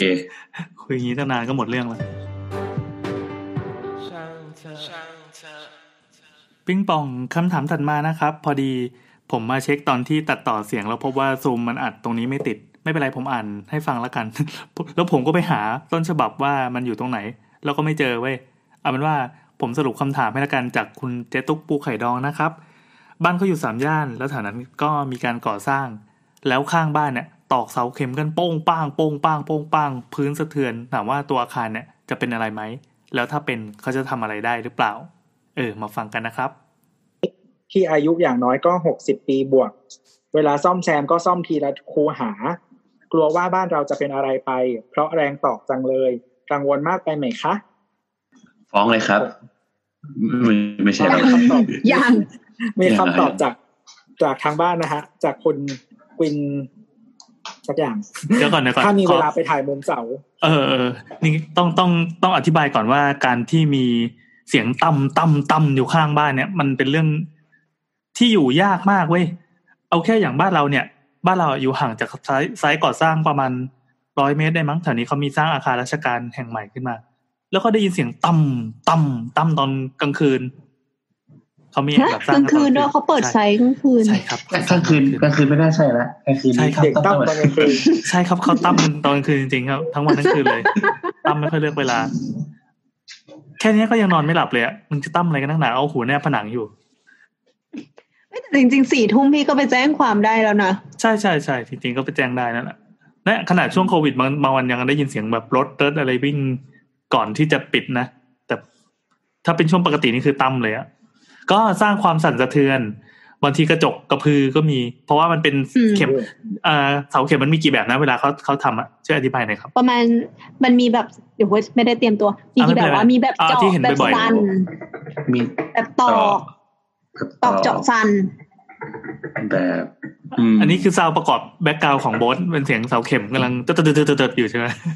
เออไม่เป็นไรเปิดได้เปิดได้เปิดได้คนไม่ต้องปิดไมค์ไม่ต้องเขิน นี่อันจะได้อธิบายคนฟังก่อนนะว่ามันเป็นเสียงเสาเข็มที่กำลังตั้มตั้มอยู่ในห้องโบสอ่าใช่ใช่ใช่เฮ้ยเดี๋ยวอ่ามีฟังดูไม่ดีแล้วเลยแต่แต่ละแบบมันต่างกันยังไง ฟีเจอร์ของมัน ของก็เป็นเรื่ถ้าองขตองอกพื้นที่ดินเขาเรียกอะไรพื้นลักษณะของดินที่มันในบริเวณนั้น มันมันมีให้เลือกหลายแบบ คือลักษณะแล้วก็พื้นที่ไซส์อย่างพื้นที่ไซส์บางที่อะมันแคบอย่างเงี้ย มันก็ทำเสาเข็มตอกไม่ได้ เพราะว่าไอ้เครื่องตอกอะมันใหญ่มันเอาเข้าไปไม่ได้ มันก็ต้องเป็นอ่าใช่เสาเข็มสั้นหรืออะไรพวมักนเป็นนี้ไอไอเครื่องตอกเป็นไงมันเป็นรถที่มีปั้นจันทร์ลงมาทุ่มอย่างนี้ใช่ไหมใช่ใช่ใช่มันเอาก็มีน้ำหนัทั้กงแบบถูกเออ แต่ว่ามันก็ถ้าแบบ pile เล็กๆก็จะเป็นปั้นจั่นตัวเล็กอะไรอย่างเงี้ยก็อ๋อเป็นอุปกรณ์ง่ายๆแล้วแต่ขนาดเสาด้วยอ่าแล้วขนาดเสาเข็ม ไอ้ที่แถวบ้านเราเว้ยมันเป็นน่าจะสร้างคอนโดเลยสักอย่างอีกอันหนึ่งอะมันเป็นรถคันที่ใหญ่มากใหญ่ใหญ่กว่ารถทุกคันที่เราเคยเห็นมาในชีวิตเนี้ยแม่งใหญ่มากแต่ว่าเหพี่มืแออนนสร้างคอนโดได้ด้วยเหรอมีมีมีมีสร้างคอนโดแปดชั้นเลยอะไรเนี้ยอ๋อแล้วเวลาโลไลท์เวลามันยกมันยกปั้นจันทร์ขึ้นไปมันสูงมากแล้วลงมาทำทำสะใจชอบ ก็อาจจะลึกกว่า25เมตรประมาณอ่านั้นใช่ไม่ใช่ยิ่งแล้วยิ่งเราจะเห็นใกล้เข็มน้ำมันก็ต้องอย่างนั้นปะเออเราจะเห็นอืมเข็มกลมที่มันยาวมากเขาวางเรียงรอไว้ อืมอ่าแล้วอีกแบบหนึ่งอีกแบบ ถ้าในกรณีที่เป็นไซส์แคบๆก็จะเป็นแบบ อะไรนะเขาเรียกว่าอะไรเจาะใช่ไหมมีเจาะกับสันถ้าแคบอะเจาะกระสันโหฟังดูแบบลามกทั้งคู่เลยอะเอาแบบเจาะก่อนเออคือยังไง เจาะก็เขาก็เลยมีเราคำไม่เปรียบเปรยแน่ใจไงเสาเข็มเนี่ยเออเจาะแต่ไม่ก็คือกระแน่ใจนะแทกสั่นก็คือไวเบรดใช่ใช่เพราะว่าไอ้เจาะนี่คือเขาขุดลงก่อนใช่ไหมใช่ใช่มันจะมีหัวสว่านลงก่อน อ่า โดยซึ่งโดยซึ่งแบบโดยเนี้ยใช้เครื่องแพงโดยใช้เครื่องหรือใช้คน ใช้เครื่องค่ะอ่าอ่าอ่าแบบเนี้ยจะแพงกว่า แต่ว่าเสียงรบกวนน้อย แล้วก็สมมติว่ามีโครงสร้างเก่าอยู่อะ แบบเนี้ยจะเหมาะมาก เพราะว่าไม่ไม่ค่อยทำให้เกิดการสั่นสะเทือน โครงสร้างเดิมอะไรเงี้ย ก็ฟังดูดีแต่ทั้งหมดคือแพง แพงใช่ครับ ก็แก้ปัญหาได้ด้วยเงินไงม อันนี้คล้ายๆว่าเราเราคว้านรูก่อนใช่ไหมมือเอาสว่านไปคว้านรูก่อนรอบหนึ่งเสร็จปั๊บก็ดึงดึงพวกดินพวกอะไรขึ้นมาเสร็จปั๊บค่อยเอาเข็มแหย่ลงไป ใช่แล้วก็อัดอีกทีหนึ่งอืม อืม แล้วแบบแบบเขย่าแบบอะไรนะเมื่อกี้ที่เป็นไวเบรเตอร์เออแบบเขย่า อันนี้ไม่เคยทำเหมือนกัน แต่ว่าเหมือนประมาณว่าถ้าเป็นไซที่เป็นทรายหรืออะไรพวกเนี้ยจะเหมาะกว่า แบบดินที่มีความร่วนมากกว่า ที่มีเขาทำแบไงบกันอะก็ใช้ เสาเนี้ยค่ะ ตอกตอกๆสันๆ ไป อันนี้หนูก็ไม่แน่ใจเหมือนกันนะ ไม่เคยใช้ มันจังหวะจะเป็นกรืดกรืดกรืดอย่างนี้ใช่ไหมเฮ้ยทำไมดูไม่ดีอะไรเลยวะมันมันไม่เป็นแบบนั้นแต่ละอย่างพี่มันไม่เป็นแบบอนั้ยู่นที่จิตใจอ๋อเหรอโอเค เออ ก็พอดีเรามีงาน renovate อาคารหลังหนึ่งก่อนก่อนหน้านี้สักสักสามสี่ปีที่ผ่านมาเนี่ยเขาจะเป็นอีกแบบก็คือตัว site อะมันจะไปติดกับข้างบ้านเลยคือข้างบ้านแม่งก็คือต่อมาจนชิดกำแพงรั้วบ้านเราแล้วใช่ไหม แล้วบ้านแต่เดิมซากบ้านของเราเนี่ย ก็ไปชิดกับกำแพงเขาเหมือนกัน สิ่งที่เราทำก็คือเหมือนเหมือนจะเสริมความแข็งแรงอะก็คืออ่ามันจะมีไอ้พวกเข็มสั้นใช่ไหมที่เขาจะไปใช้เสริมใต้ครัวเขาเรียกว่าอะไรนะที่มันเป็นหกเหลี่ยม แล้วก็ยาวประมาณเข็สมองเมตรทำพวกเหลี่ยมรวงกระตัน เออเออนั่เขานแหเรียละกเสาเข็มปูพรมอ่า ใช่เข้าไปปูพรมตรงนั้นลนะงปูพรมโดยโดยการเอาคนไปยืนข้างบนน่ะ แล้วก็ ช่วยกันร้องเพลงแล้วกระทืบกระทืบเหมือนอย่างที่เราน่าจะเคยเห็นในในในไทำลายอยู่บ้างอืมที่แบบแต่ว่าดิเป็นนนกรุวังตเทพกรรมัมนแต่ดินกรุงเทพมันไม่ได้ไม่ไม่ได้แข็งมากอืมอืมอืมแต่แต่ว่าไอ้พวกปูกลมเนี่ยก็ก็ต้องระวังให้มันเขาเรียกว่าอะไรมันจะซุดอยู่เนี่ยอ่าใช่ใช่คือ คือต้องอธิบายแบบว่าลักษณะของเข็มของโครงสร้างบ้านเนี่ย คือต้องอธิบายว่าดินก็มีหลายชั้นใช่ไหมครับ มีชั้นดินแล้วก็ชั้นหินถูกไหมอืมคร่าวๆปกติอะ เข็มมันมันจะต้องไปวางบนหิน อ่า อ่า เพื่อไม่ให้มันเกิดการสุดมากกว่านี้แล้ว แต่ถ้าเกิดไอ้พวกปูพรมเสาเข็มแบบหกเมตรอะไรเงี้ย ถ้าเกิดในกรุงเทพอะ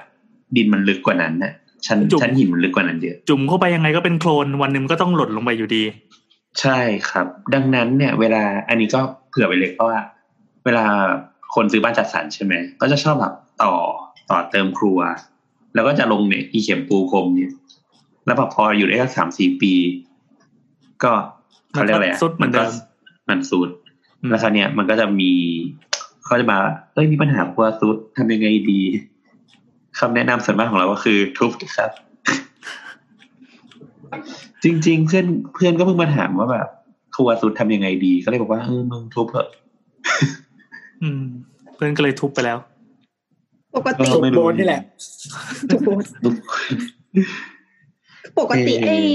เสาปูพรมอย่างเงี้ย เขาจะต้องทำเป็นโครงสร้างแยกกับโครงสร้างหลักไงเพราะเวลาซุดเนี่ย มันจะได้ซุดเป็นแผ่นอืมใช่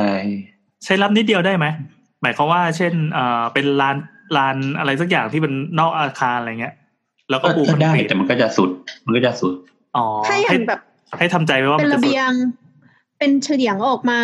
จากชั้นหนึ่งอะนะพวกนั้นก็ได้ทำเหมือนเป็นแบบนั้นได้คานยื่นออกมาสักเมตรห้าสิบสองเมตรยังไหวอยู่ อ่าเออแต่ว่าคราวเนี้ยมันก็จะมีปัญหาอีกอย่างคืออย่างนี้กรุงเทพอะเอ่อถ้าเราจะไม่ผิดคืออัตราการสุดของขของกรุงเทพอะคือปีละสองเซนอืมปีละสองเซนแปลว่าสมมุติว่าผ่านไปสิบปีเนี่ย คือสุดไปยี่สิบเมตรเอ้ยี่สิบเซนแล้วนะ ก็เกือบไม่บรรทัดอยู่แล้วนะอืมอืมอืมเออน่ากลัวน่ากลัวแต่แต่ของกรุงเทพอะยังไม่เท่ากับอินโด อินโดประมาณปีละห้าเซนเย้นี่คือเหตุผลที่จาการ์ตาย้ายเมืองหลวงซึ่งอันนี้ก็แล้วแต่ได้ไหมเช่นแบบอ่ากรุงเทพฝั่งฝั่งใกล้ๆปากแม่น้ำก็จะสุดกว่าอะไรอย่างงี้ใช่ป่ะแล้วก็แบบฝั่งพวกแบบอะไรอะสมุดปราการอะไรพวกเนี้ยสุดเยอะอ่าอ่าอันนั้นไม่ใช่กรุงเทพนี่บางขุนเทียนบางขุนเทียนชายทะเลอะไรอย่างงี้ เอออะไรเงี้ย อืมอะกลับมาที่คำถามของเจโตอีกครั้งครับ นี่นี่เรากำลังดูวิดีโอ ตอกเสาเข็มแบบสั้นอยู่อันอันนี้คือพูดจริง ๆ ใช่ไหมไม่ใช่เป็นคำเปรียบเปรยอุปมาเลยใช่ไหมจริงอ๋อๆไม่เห็นเลยซูมมันเป็นเอฟเฟกต์บัง ก็คือทำยังไงคอะรับมันมันมันคือเป็นเอ่อเขาจะมีเหมือนเครื่องเป็นไฮดรอลิกอะครับเออแล้วก็ ตัวเนี้ยมันจะมีเกียร์แล้วก็สวมสวมอยู่บนเสาเข็ม แล้วมันก็จะสั่น มันก็พาเสาเข็มมาเสาเข็มลงไป ใช่คือคือเขาบอกว่าการสั่นเนี่ยจะทำให้เอ่อเอ่อกระบวนเอ่อการการสั่นเนี่ยมันจะ transfer ไอพลังการสั่นเนี่ยไปสู่พื้นดินด้วย แล้วทีเนี้ยอืมมันจะลดเอ่อแรงเสียดทาน เพราะฉะนั้นเนี่ยมันก็เลยสามารถดันเสาเข็มลงไปได้คล้ายๆยังไงคือเราทำปลอกลงไปก่อน หนึ่งชั้นใช่ไหมนายเนี่ยไม่ไม่คือพี่นึกเป็นถึงเสาทเลยรายอ่านึกถึงใช่พื้นทรายที่มันมัแน่นนก็เขย่าแล้วก็ดันค่อยๆดันลงไปเขย่าไปก็ค่อยแล้วเขย่าแล้วก็ดันดันดันดันลงไป ต้องแฉะพวกได้อไหมย่างเงี้ยจะเหมาะไม่ต้องแฉะก็ได้ไม่อ๋ต้อองนี่แฉะคือแห้งๆได้เหรอ ได้แห้งได้ใช่ก็คือคือเดี๋ยวมันเราต้องเดี๋ยวมันจะแฉะก็เอคืงอเพไม่ต้องราะว่ามันเป็นไม่ต้องใส่โซน KY อ๋อคือคล้ายๆว่าพอแหย่สั่นๆไปเรื่อยๆมันจะแฉะใช่ไหม เดี๋ยวเพราะน้ำว่าจะมันขึ้นจะมาเจอชั้นชั้นเออ น้ำใต้ดินน้ำใต้ดินอ่าอ่าอ่าไว้ใจโว้ยมีมีแล้วเสียงมันจะดังไหมอะ มันก็ดังกรึดกรึดนั่นแหละอ๋ออ๋อมันก็มีเสียงเครื่องไฮดรอลิกของมันนั่นแหละครับคครัรับบผมก็คือเขาบอกว่ามันจะใช้เหมือนกับว่าความรุนแรงอะไรเงี้ย มันจะน้อยกว่าแบบตอกอืมอืมก็แพงเหมือนกันแบบนี้ มามามาครับเจตุกเจตุก เขาเจตุกถามว่าอย่างนี้คือยังไงนะเมื่อกี้เขาบอก ได้ยินเขาเสียงเขาตั้กัมงวตั้มลว่าว่ามันจะเป็นอะไรไหมคำตอบครับเพราะว่าถ้าเกิดได้ยินเสียงตั้มตั้มก็น่าจะเป็น คือคือถ้ามันยังไม่เป็นอะไรเราก็ทำอะไรไม่ได้อะอะนอกจากคือเขาบอกว่าเนี่ยก็คือคำตอบจากทางบ้านที่เขาตอบไปก็คือบอกว่า ถ้ามีเวลาให้ไปถ่ายมุมเสาผนังบ้านเราไว้ ถ่ายทุกต้นเลย เพราะถ้าเขาตอกเสาไปเรื่อยๆ แล้วบ้านเราร้าวจะได้มีหลักฐาน ร้องเรียนเรียกค่าซ่อม อืม ต้องเป็นแบบนั้นแหละ ให้ถ่ายตรงไหน อย่างที่เขาบอกก็ดีเหมือนกันนะ ถ่ายตรงเสา คานแนวผนัง อืม ถ่ายรูปเก็บหลักฐานไว้เยอะแล้วกัน ใช่ใช่ก็ก็เน้นพวกตรงที่มันเป็นโครงสร้างที่สามารถแยกจากกันได้อะอืม แนวคานหรือว่าแนวผนังอะไรอย่างเงี้ย ก็คือเก็บหลักฐานไว้เยอะๆก่อน ถ้าพังเมื่อไหร่ก็ไปจัดการ พวกนี้ด้วยนะกรอบประตูกรอบหน้าต่างเนี่ยก็น่าถ่ายเก็บไว้ เพราะว่าสมมติว่าถ้ามันเกิดการสั่นเรื่อยๆอะตรงส่วนเนี้ยมันก็แยกกันได้ เหมือนกัน แนวกรอบประตูกรอบหน้าต่าง อืมฮึครับผมก็คือสรุปสรุปว่าก็หาหลักฐานไว้เยอะๆแล้วก็เดี๋ยวถ้ามีปัญหาเราก็ไปจัดการคือจัดการก่อนไม่ได้ แต่ว่าระวังได้ ด้วยการเก็บหลักฐานประมาณนี้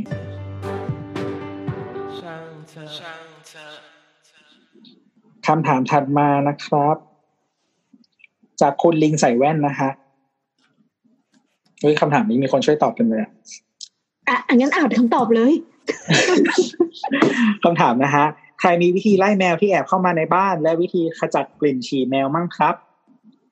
คือรักสัตว์ไม่ได้อยากทำร้าย แต่แอบเข้ามาฉี่หน้าประตูบ้านทุกวันก็ไม่ไหวนะฮะก็จะมีคำตอบจากทางบ้านหลายท่านนะฮะอย่างเช่น คุณ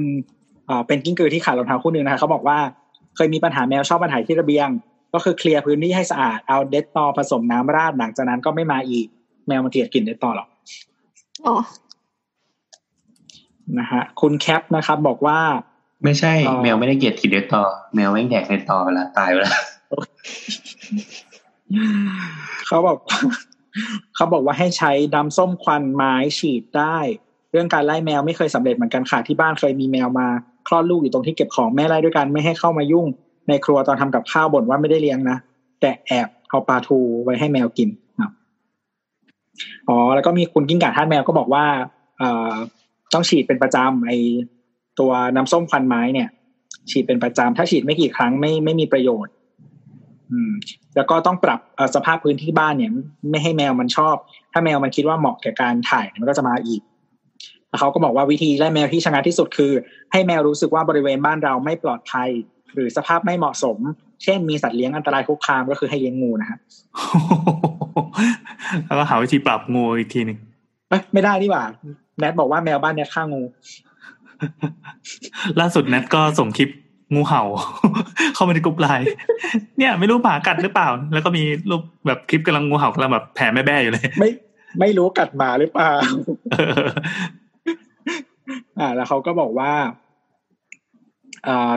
คนในบ้านอันตรายเกินจะเข้าใกล้หรือสภาพไม่เหมาะสมกับการขับถ่าย หรือปล่อยกลิ่น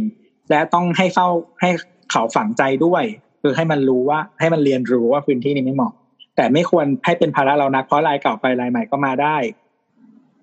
คุณลิงใส่แว่นบอกว่าเคยใช้เสียงดังไล่ไป แต่แก๊งนั้นไม่มาฉี่แค่มาร้องแง้วแง้วๆอืมก็คืออาจจะมาติดจัดแก๊งเก่าหายไปใหญ่ๆแก๊งใหม่มารุนแรงกว่าเดิม พูดถึงติดติดสัตว์อะไอ้ที่มันจะมีคนแชร์คลิปที่มันเป็น แมวมันจะเข้ามาในบ้านแล้วมันก็ขึ้นไปถล่มฝ้าเออที่ที่มันแบบมาติดสัตว์แมวในบ้านอะแล้วมันก็ขึ้นมาจากทางฝ้า แล้วก็ทำให้ฝ้าถล่มอ่า อ่าเราไปหาแล้วก็มีดูคุณตลกดีคุณแมวพานแมวดำเอ่อยิงชิงเยี่ยวใส่จุดที่แมวเยี่ยวก่อน เป็นวิธีที่กูคิดอ้าวก็คือแมวมันฉี่เพื่อบอกอาณาเขตเลยอย่างนี้ใช่ไหมเออ แล้วเราก็เลยบอกว่านี่ที่กูเยี่ยวใส่แม่งเลยป็นลองคนเยี่ยวใส่แบบแมนี้วดูกิกินน้ำน้อยๆก่อนวันนั้นน่ะ จะได้เหลืองเหลืองเออกลิ่นจะได้แรงอ่าๆทำให้ทำให้มันรู้ว่าพื้นที่เนี้ยไม่เหมาะกับการมาขับถ่าย เออ เช่นเออเช่นสร้างกลิ่นหรือว่าไปรบกวนมันหรือปรับพื้นที่หรือปรับแบบพื้นที่ให้มันอะไรแบบนี้ ประมาณนั้น นี่คือสรุปคำตอบ ก็เหมือนเราเคยตอบไปในเสาร์ๆเมื่อกี้เราพยายามจะค้นอีพีเก่าๆดูในช่างเถิดนี่แหละ ถามไปสักอันหนึ่งแล้วเราก็อธิที่บาใช้ยเอาอ่า น้ำส้มสายชูปลอมปะใช่ใช่ใช่เราว่าวิธีที่ราคาถูกที่สุดก็คือน้ำส้มสายชูปลอมก็ยังยืนยันอย่างนี้อยู่ เพราะว่าล่าสุดที่ที่คาเฟ่ก็มีแมวจรจัดแถวนั้นอะมาแล้วก็มาฉี่ใส่ในสวนใส่อะไรอย่างงี้มั้งนะก็นั่นแหละครับก็บอกคนสวนให้เอาน้ำส้มสายชูปลอมไปสักพักก็เขาก็เอาน้ำส้มสายชูปลอมไปแล้วก็เคลี้ยงใส่แมวใช่ใช่เหรอก็ก็คือก็คือไม่ไม่ได้ไม่ได้ราดน้ำส้มสายชูแต่ที่เราควรน้ำส้ม ครับครับไม่เป็นแมวอยู่ครับ ซึ่งตอนนี้ก็แมวก็รู้แล้วว่าที่เนี้ยกูไม่ปลอดภัยแน่เออนั่นแหละได้น้ำส้มสายได้ชูก็ได้ หลักการก็คือแมวมันจะฉี่มันจะมาดมที่เดิมว่ากลิ่นมันยังอยู่หรือเปล่ามันจะไล่สำรวจตามเช็คพอยต์ต่างๆอะเสร็จปั๊บถ้าเกิดว่ามันได้กลิ่นที่มันฉุนจนจนรู้สึกว่าเฮ้ยแบบเหมือน เหมือนเราไปดมอะไรสักอย่างแล้วเราพบว่ามันเป็นขี้แล้วมันติดจมูกอะแต่สำหรับแมวอะน้ำส้มสายชูแบบกลิ่นมันแบบมันแย่มากสำหรับวงการแมวนะนั่นแหละครับ มันก็จะไม่มาฉี่อีก แต่ก็ใช้ใช้ได้แบบแค่ช่วงระยะเวลาหนึ่ง เราจะต้องหมันมาแบบมาหยอดบ่อยๆอะไรเงี้ยแล้วก็เช็คผล ซึ่งตอนนี้ที่สวนก็ไม่มีแมวอยู่แล้ว แต่ว่าล่าสุดมีตุ๊ตู่มาตัวหนึ่งข้ามน้ำมาจากป่าฝั่งตรงข้ามกำลังคุยสวนอยู่เลย เดี๋ยวจะต้องหาวิธีกำจัดตุ๊ตู่ต่อไป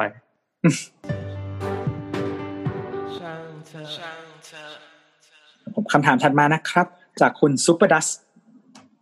คือเช่าหอที่หนึ่งอยู่ที่ต้องการคือ ให้ติดตั้งเครื่องซักผ้าได้ ตอนแรกเขาบอกว่ามีห้องที่กำลังรีโนเวทอยู่ สามารถทำให้ติดตั้งได้ เลยตกลงเช่าโดยอยู่ห้องอื่นไปก่อนรอห้องนั้นเสร็จ แต่พอเสร็จแล้วเขาบอกว่าไม่สามารถทำให้ติดตั้งได้ เพราะท่อระบายน้ำไม่ทัน อยากถามว่ามีวิธีทำให้ติดตั้งได้ไหมครับปลอเครื่องซักผ้าฝาหน้า ถ้าจะย้ายออกสัญญาคือหนึ่งปี ต้องเสียค่ามัดจำเหมือนโดนหลอกเลยครับ เพราะไม่ได้ตามที่ตกลงกันเอาไว้ ยังไงดีวะเอาอธิบายอธิบายคำถามอีกทีหนึ่งคือ อ่าโอเค เรื่องเรื่องดราม่าก็ส่วนหนึ่งแหละ แต่คือเหมือนเขาจะหาคำตอบว่าอ่าทำยังไงจะแก้ปัญหาเรื่องการที่ท่อน้ำเนี่ยมันเรนน้ำจากเครื่องระบายน้ำไม่ทัน เออ เราน่าจะช่วยฝั่งนี้อืมมากกว่าเอ่อส่วนส่วนครับการจะไปผมดราม่าอะไรก็เป็นเรื่องของคุณเจ้าของคำถามนะครับอะเรามีมีข้อมูลทางเทคนิคที่พอจะช่วยเรื่องการเดินทำไหมคือเราเชื่อว่าถ้าท่อมันแค่นั้นอะมันใส่น้ำลงไปยังไงมันก็ไม่ทัน เราต้องหาวิธี ถ้าไม่เพิ่มท่อ ก็ต้องหาวิธีปล่อยน้ำออกไปสักที่หนึ่งเพราะน้ำมันน้ำมันเต็มแล้วใช่ไหมใช่ใช่ก็คือไม่ถ้าไม่เพิ่มท่อให้มันระบายได้เพิ่ม ก็คือทำให้มันไปช้าอ่าเออเฮ้ยแม่งหลักการเดียวกับโควิดเลยนี่หว่าเฮ้ยๆนะฮะคือสุดท้ายปริมาณน้ำเท่ากันไงเออแต่ว่าไปช้าไปเร็วนะฮะเรา flatten the curve หมายความว่าเราเราต้องขมิบไว้นิดนึง เครื่องซักผ้า อ๋อครับ อันนี้ก็สั่นและมีเสียงดังเหมือนกัน ครับ ผมก็คือคือพี่โอบอกว่าถ้าเป็นคือจริงๆถ้าเป็นที่ที่เราของเราเองที่มันทำอะไรได้ ก็คือเดินท่อเพิ่มนะฮะอย่างเช่นท่อลอยบายพาสเลยเออเพื่อเพื่อจะได้เราจะได้ระบายน้ำแยกไปอะไรแบบท่อลอยนี่ท่อลอยแปลว่าอะไรครับพอลอยแปลว่านอกผนัง เออนอกผนังสามารถเห็นได้ด้วยสายตามต่อตูดเครื่องซักผ้าไปเลย ครับเออคือเครื่องซักผ้าเขาไม่มีมีท่อที่มันแบบท่อสายอ่อนใช่ไหมแล้วก็ใช้เบอร์ใหญ่กว่านั้นนิดนึงก็ได้เอาสายอ่อนเสียบเข้าไปแล้วก็เดินลอยได้ เครื่องฝาหน้ามันก็เป็นสายอ่อนเหรอใจอ่อนไหมไม่รู้เหมืไม่อนกันแน่ใจอะอ่อนอ่อนอ่อะอนโบทพยักหน้าโคตรเพียกมากอืมแล้วก็ต่อนะฮะแล้วก็มีอีกแบบหนึ่งก็คือว่าถ้ามันระบายไม่ทันเนี่ย เอ่อคำถามผมพี่โอบอกคำถามมันกว้างตรงว่าระบายไม่ทันคือยังไง เช่น ท่อที่ท่อที่ห้องระบายไม่ทัน หรือท่อเมนน้ำทิ้งของทั้งตึกเนี่ยมันเล็กไป อือืมมถ้าเกิดว่าเซนเซนตั้งคำถามอะน่าจะเป็นห้องห้องที่ห้องมากกว่า คือพี่โอบอกว่าถ้าปกติท่อสองสองนิ้วทันอยู่แล้ว ถ้าไม่ใช่ทุกห้องมีเครื่องซักผ้า อืมอืมนะฮะกับอีกวิธีหนึ่งก็คือเอ่อตั้งบนแท่นอะไรสักอย่าง แล้วก็ปล่อยน้ำไปลงพื้นน่ะ แล้วค่อยให้มันไหลลงดังนั้นน้ำก็จะเจิ่งอยู่พักหนึ่งใช่ไหมใช่ก็คือคืออย่างเช่นสมมติถ้าเราตั้งที่ระเบียงอะไรเงี้ยมันก็ ก็ไหลไปอันตามนี้พื้นระอันเบีนี้ยงมันก็เป็นคือวิธีชะลอน้ำแหละถูกไหมก็คือมค่อยๆชะลอให้มันไป ใช่น้ำฝายอะใช่น้ำฝายทำฝ่ายฝ่าย เดี๋ยวมีปลามาวางไข่นั่นแหละไม่แต่แต่คือจริงๆเรารู้สึกว่าแม้ว่าจะทำวิธีที่สองอาจจะยังคุยยากไม่แน่ใจ ถ้าเจ้าของอืมเขาเจ้าของเจ้าของเอ่อหอเขารีเจ็คอะไรประมาณเนี้ยลองคุยดูแล้วกัน เพราะว่ามันก็มีเรื่องที่จะต้องไปต่อรองครับ ไม่แน่ใจว่าตอนนี้น่าจะอืม น่าจะคุยเสร็จแล้วหรือยังเพราะว่าเวลาก็ผ่านมาพอสมควร แล้วก็คิดว่า ไม่รู้ว่าตอนนี้คุณผู้ส่งคำถามมาเขาซักผ้าหรือเปล่าหรือไม่ผ้าในกองยังไงเจ้าของหอผ้าในกองท่วมบ้านแล้วนี่อะไงก็ก็ขายเครื่องซักผ้าแล้วก็ไปซักผ้าข้างนอกเขาอาจจะไม่ค่อยได้ซักในช่วงนี้อยู่บ้าน work from home หรือเปล่า ใช้เสื้อผ้าไม่เปลืองช่วงนี้เฮ้แก้ยผ้าเหรอแก้ผ้าอยู่ห้องเงี้ยอันนี้ก็ไหนแบบๆก็เหไหมืนอนๆวัแล้วนหนึ่งก็แบบนะคชุรับดเดียวใส่ชุดนอนยาวไปเลย ไหนๆก็ไหนๆแล้วเนี่ยคุณซูเปอร์ดัตถามมา คือเราเคยมีเพื่อนคนหนึ่งเว้ยห้องของมันเนี่ย ว่ากันตรงๆก็คือเป็นเป็นผู้ชายที่พาผู้หญิงมาเชือดบ่อยๆอะเราก็อยากรู้ว่าห้องมันต้องแบบมีสภาพเป็นยังไงวะตอนนั้นก็คือแบบยังวัยรุ่นวัยรุ่นอยู่หออะไรเงี้ยครับผม ก็คือห้องที่แอร์ไม่ค่อยเย็นและเน็ตไม่ถึงนะฮะเอ๊ะคุ้นจังเลยเอ๊ะอะแต่อันนี้หนักกว่านั้นอีต่กอครับต่อหนักกว่า ถึงแม้มันจะเชือดเหมือนกัน แต่อันนี้คือแม่งหนักกว่าอีก เปิดไปปั๊บ ประตูทางอย่าเข้าอย่าอย่าพูดอย่าพูดคำว่าเหมือนกัน ไม่ได้เหมือนมันกันเหมือนไม่ได้เว้ยการที่ไม่ให้มีเน็ตและร้อนเนี่ยเพราะอะไรอ๋อร้อนจะได้ถอดเสื้อผ้า ไม่มีเน็ตเอามันจะได้ไม่เล่นโทรศัพท์ไงอ๋อเฮ้ยฟังก์ชันแม่งดีว่ะแล้วเฮ้ยเฮ้ยคืเฮ้อยอันมันนี้เหนือมันเหนืคิอดกันมันเข้ามาคิดในหัวนิ่งๆของมันนะมันคิดเฮ้ยเออเออเออเพิ่งรู้ว่าฉลาดขนาดนี้ อะกลับมาที่เพื่อนคนนี้ก่อน ก็คือ พอเปิดประตูเพราะแบบพังะอะ คือไม่รู้ว่าไม่รู้ว่าผู้หญิงที่มันพามาจะพังะในภาพนี้เหมือนกันหรือเปล่า เราเห็นภูเขาอะรูปสามเหลี่ยมเหมือนเหมือนภูเขาไฟฟูจิเลยนะ สูงจนเกือบถึงเพดานอีกอีกประมาณฟุตเดียวจะถึงเพดานอะแล้วอันนั้นอะคือผ้าที่ยังไม่ได้ยังไม่ได้ซักอะแล้วกลิ่นมันคือเปรี้ยวมากเว้ยแบบเปรี้ยวเหี้ยเฮี้ยจริงเปิดก็ไปเฮี้ยเลยก่อนแล้วคือตอนนั้นมันจะย้ายหอ แล้วแล้วคือยังไงย้ายหอแล้วภูเขาที่อยู่ตรงหน้ากูนี่ แล้วคือจะทำอะไร มันไม่มีตู้เสื้อผ้า แล้วก็เวลามันฮะใส่เสร็จปั๊บมันก็คงติดนิสัยแบบว่าใส่เสร็จปั๊บแล้วก็โยนอะสะสมเรื่อยๆเลยนึกภาพว่าเหมือนเหมือนบ้านคุณป้าคุณยายที่มีปัญหาทางสมองที่ญี่ปุ่นอะแล้วเขาจะสะสมที่ขชอองบไว้เก็บเยขออะงๆใช่ใช่อันเนี้ยคืออย่างอื่นก็โอเคหมด ก็มีความสกปรกทิ้งการ์ตูนทิ้งกระดาษทิชชู่อะไรไว้ไว้ตามภาษาแบบไอ้พวกคนประเภทนี้นะกระดาษแต่เนี่ยทิชชู่แต่ตีบวกมาด้วยกองภูเขาไฟฟูจิที่เป็นผ้าเปรี้ยวอะแม่งอยู่ได้ไงวะโอ้ย พาไปโรงแรมไหมเดี๋ยวเออขอโทษเราเราผู้หญิงมันมีอารมณ์ได้ยังไงวะใช่คือแบบใช่ใช่เดี๋ยวคือเข้าไปกูคิดได้อย่างเดียวคือกูต้องเอาสเปรย์เออสเปรย์แอลกอฮอล์ฉีดตามตัวแล้วนะเออโหอยากบรรยายบรรยากาศนี้ให้นาเต้ฟังว่ะเป็นโครงคันนั่นแหละเรื่องจนจบขนหนังไก่ขึ้นเลยพูด ถ้ามันถ้าเคเกิดยว่ามีแบบเห็นคนแบบว่าอะไรนะเออแบบห้องที่แบบอยู่ห้องเช่าแล้วย้ายออก แล้วเจ้าของมาทำความสะอาดแล้วคือแบบเออขยะทั้งห้องอะแต่นี่คือยังมีชีวิตอยู่ยังใช้ชีวิตอยู่ปกติดี แล้วก็มีแบบพาผู้หญิงมาเรื่อยๆด้วย ก็ถ้าเกิดว่าคุณผู้หญิงท่านนั้นที่แบบฟังรายการเราอยู่นะครับรบกวนช่วยช่วยอธิบายหน่อยเราอยากรู้จริงๆเราไม่เข้าใจจริงเขาจะกล้าเหรอเออๆโอเคว่าหมดแล้วหมดแล้วอ้าวหมดแล้ว นี่เดี๋ยวรอพี่ใช่รอพี่โอไปหรือว่าอีอาทิตย์หน้ามันมันเหลือแต่คำถามงม คำถามงมงายก็เดี๋ยวตัดไปก็ได้อ๋อให้พี่โอโอเคได้ได้ได้งั้นเรามากล่าวปิดท้ายกันนะครับ EP นี้ก็มีคำถามมา เยอะเหมือนกันแล้วก็ค่อนข้าง ค่อนข้างเป็นรายการสถาปนิกยังไงก็ไม่รู้แบบ ฟังดูแล้ว อะไรวะไม่มีแต่อยู่ในเรื่เราองเราเป็นรายการสถาปนิกพี่ครับ ได้เหรอวะพอพอเราโดนโปรโมทโดยเว็บอะไรนะ Design Matters เออเราก็กลายเป็นเราก็กลายเป็นพอดแคสต์สถาปนิกละเนี่ยจนเราเพิ่งมารู้ว่าเพื่อนที่คณะเราก็ฟังเหมือนกันเว้ยแบบอุ๊ย รู้สึกแบบเขินแล้วถอยไปสามก้าวอะไอสิ่งที่เราอ๋อพูดแอนเองเหรอ สวัสดีเพื่อนๆที่กำลังฟังอยู่ อันนี้ไม่ใช่เราตัวจริงนะ นี่ก็ไม่เคยบอกใครเหมือนกันว่าหมดพี่แอนเคยเหมือนมันเป็นเรื่องที่แบบเราอยู่ในพื้นที่ลึกลับของเราอะแล้ววันหนึ่งก็มีคนรู้จักมาบอกอ้าวนี่แอนเองเลยคือเวลาแบบมีคนใกล้ตัวถามว่าทำพอดแคสต์หรือทำของอะไร อืม Standard หรือเปล่า Standard ปะ ไปไปฟัง The Standard ไม่ได้ไม่เราบอกว่าไปฟัง The Standard หรอกไม่ต้องมาฟังของกูหรอกหน้าอย่างกูนี่ไม่ standard เลย คือถ้าของกูเรานี่คืคุยอกับใคร under standard below เราเรา standard คุยกับใครแล้วเขาบอกบอกว่าเขาฟังพอดแคสต์อะเราจะถามเขาก่อนไว้ยว่าเขาฟังอะไร แล้วเราจะค่อยแบบคิดว่าเราควรพูดไปต่อดีไหมอ่าคือถ้าเกิดเขาพูดว่า เป็นรายการแบบที่เป็น top 10 ไทยมาปุ๊บแบบงาน productive แบบดีๆ แบบ งานเนี้ยบๆตัดมันเนี้ยบๆเนี่ยเออกูไม่คุยละเฮ้ยอาจจะเป็น Room ห้าศูนย์แปดก็ได้เฮ้ยแต่ถ้า Room 508เนี่ยเราคุยต่อไงมันคงประมาณว่าเหมือนเหมือนแท็กซี่ ถามเรื่องการเมืองอะ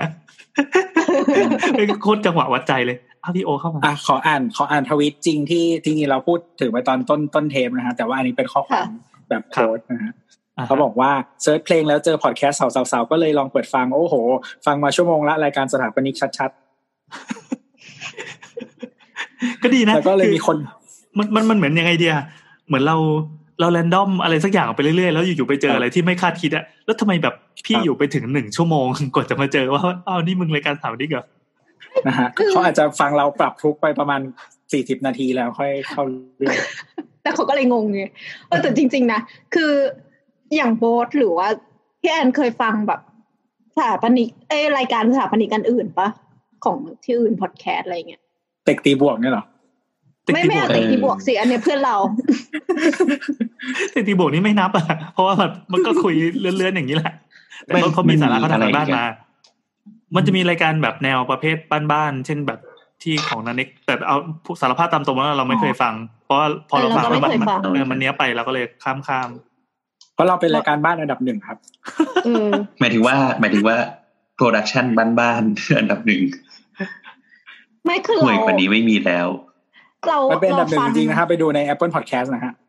กดหา category บ้านนะฮะก็คุยไปเราเราฟังของต่างประเทเพราะศไม่มีเนี่ยใครอย่างทำไง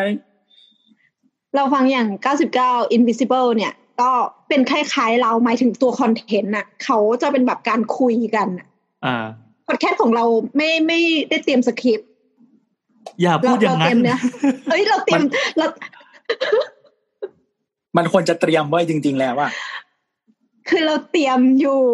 แต่ว่าเราไม่ได้ทำสคริปต์ที่เป็นคำพูด ให้มันเป๊ะๆไงจ้ะจ้ะจ้ะซึ่งในตินาย invisible เนี่ย เป็นคล้ายๆเราคือเขาจะทำ topic ขึ้นมาแล้วเขาก็คุย เขาก็จะไหลๆเหมือนเรานะ แต่โอเคเราเราเราฟังแล้วเรา enjoy ดี แต่ก็ผมคิดว่ามันเหมือนสลัดผักมากกว่า แล้วก็มีที่เราฟังอันอื่นก็มี architecture talk ตัวนี้ก็มีเจ็ดสิบ episode แล้วในที่ไหนนี่มีสี่ร้อยกว่านะสี่ร้อยยี่สิบแปด episode มีอะไรอีกวะ Green Building Matter อันนี้มีร้อยสิบเก้าโอเค ประมาณเนี้ยแหละ อันนี้คือน้ำแจกวาร์ปนะครับเผื่อใครที่สนใจคือฟังฟังสไตล์สาวๆแล้วอยากรู้ว่าไอคนอย่างประเภทเนี้ยมันฟังอะไรต่อก็ลองไปตามรอยดูได้ เออ มันก็สนุกดี อ๋อมี New Book in Architecture ด้วยสนุกมีร้อยสิบแปด episode นะขอโทษที่ทำลาย topic แล้วทุกคนเงียบเลยอะ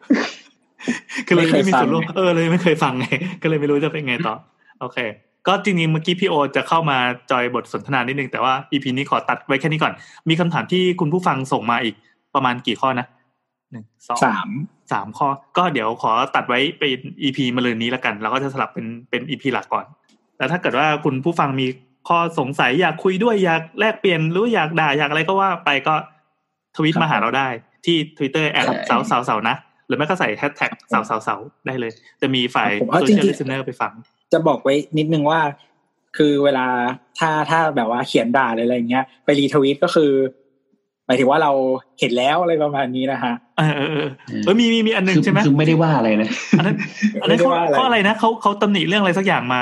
จำได้ไหมเรื่องที่แต่เขาลบน้ำบ่นหนาว อ๋อไอ EP นี่ใช่ไหมปรมาจารย์อ่าปรมาจารย์ปรมาจารย์ที่น้ำจะพูดสาระสลับกับพูดคำว่าหนาวอะแบบสาระเออเก้าคำแล้วก็หนาวหนึ่งคำอะไรเงี้ย สลับกันไปเรื่อยๆตลอด EP ตลอดชั่วโมงกว่าขอโทษค่ะๆนั่นแหละครับ ก็คุณผู้ฟังเขาก็ฟังแล้วก็ feedback มาโดยตรง ซึ่งเรา happy มากเลยนะแบบจงพูดมาเถอะเออเออน้ำไม่ได้ปรับตัว ใช่ใช่คือเขาพูดดีเขาบอกบอกว่าเฮ้ยคุณทำไมถึงบ่นหนาว คือเออตอนเนี้ยทุกคนฟังคุณอยู่เฮ้ยจริง ๆ เราก็ต้องยอมรับนะว่าเขาพูดถูก ตอนนั้นน่ะเราเป็นคนที่กำลังเล่าอยู่ แล้วเราเสึกแบบเป็นคนที่รู้สึกหนาวแล้วก็ต้องพูดว่าหนาวอะ ขอโทษด้วยคราวหน้าจะไม่ทำพวกเก็บความลับไม่เป็นเอออ๋อนึกออกแล้วเราอัดเราอัดที่ห้องที่ร้านกาแฟใช่ไหมเออ เออ เป็นร้านกาแฟที่เปิดแอร์หนาวเฮี้ยร้านสอตบนะครับจำไม่ได้ครับผม โอเค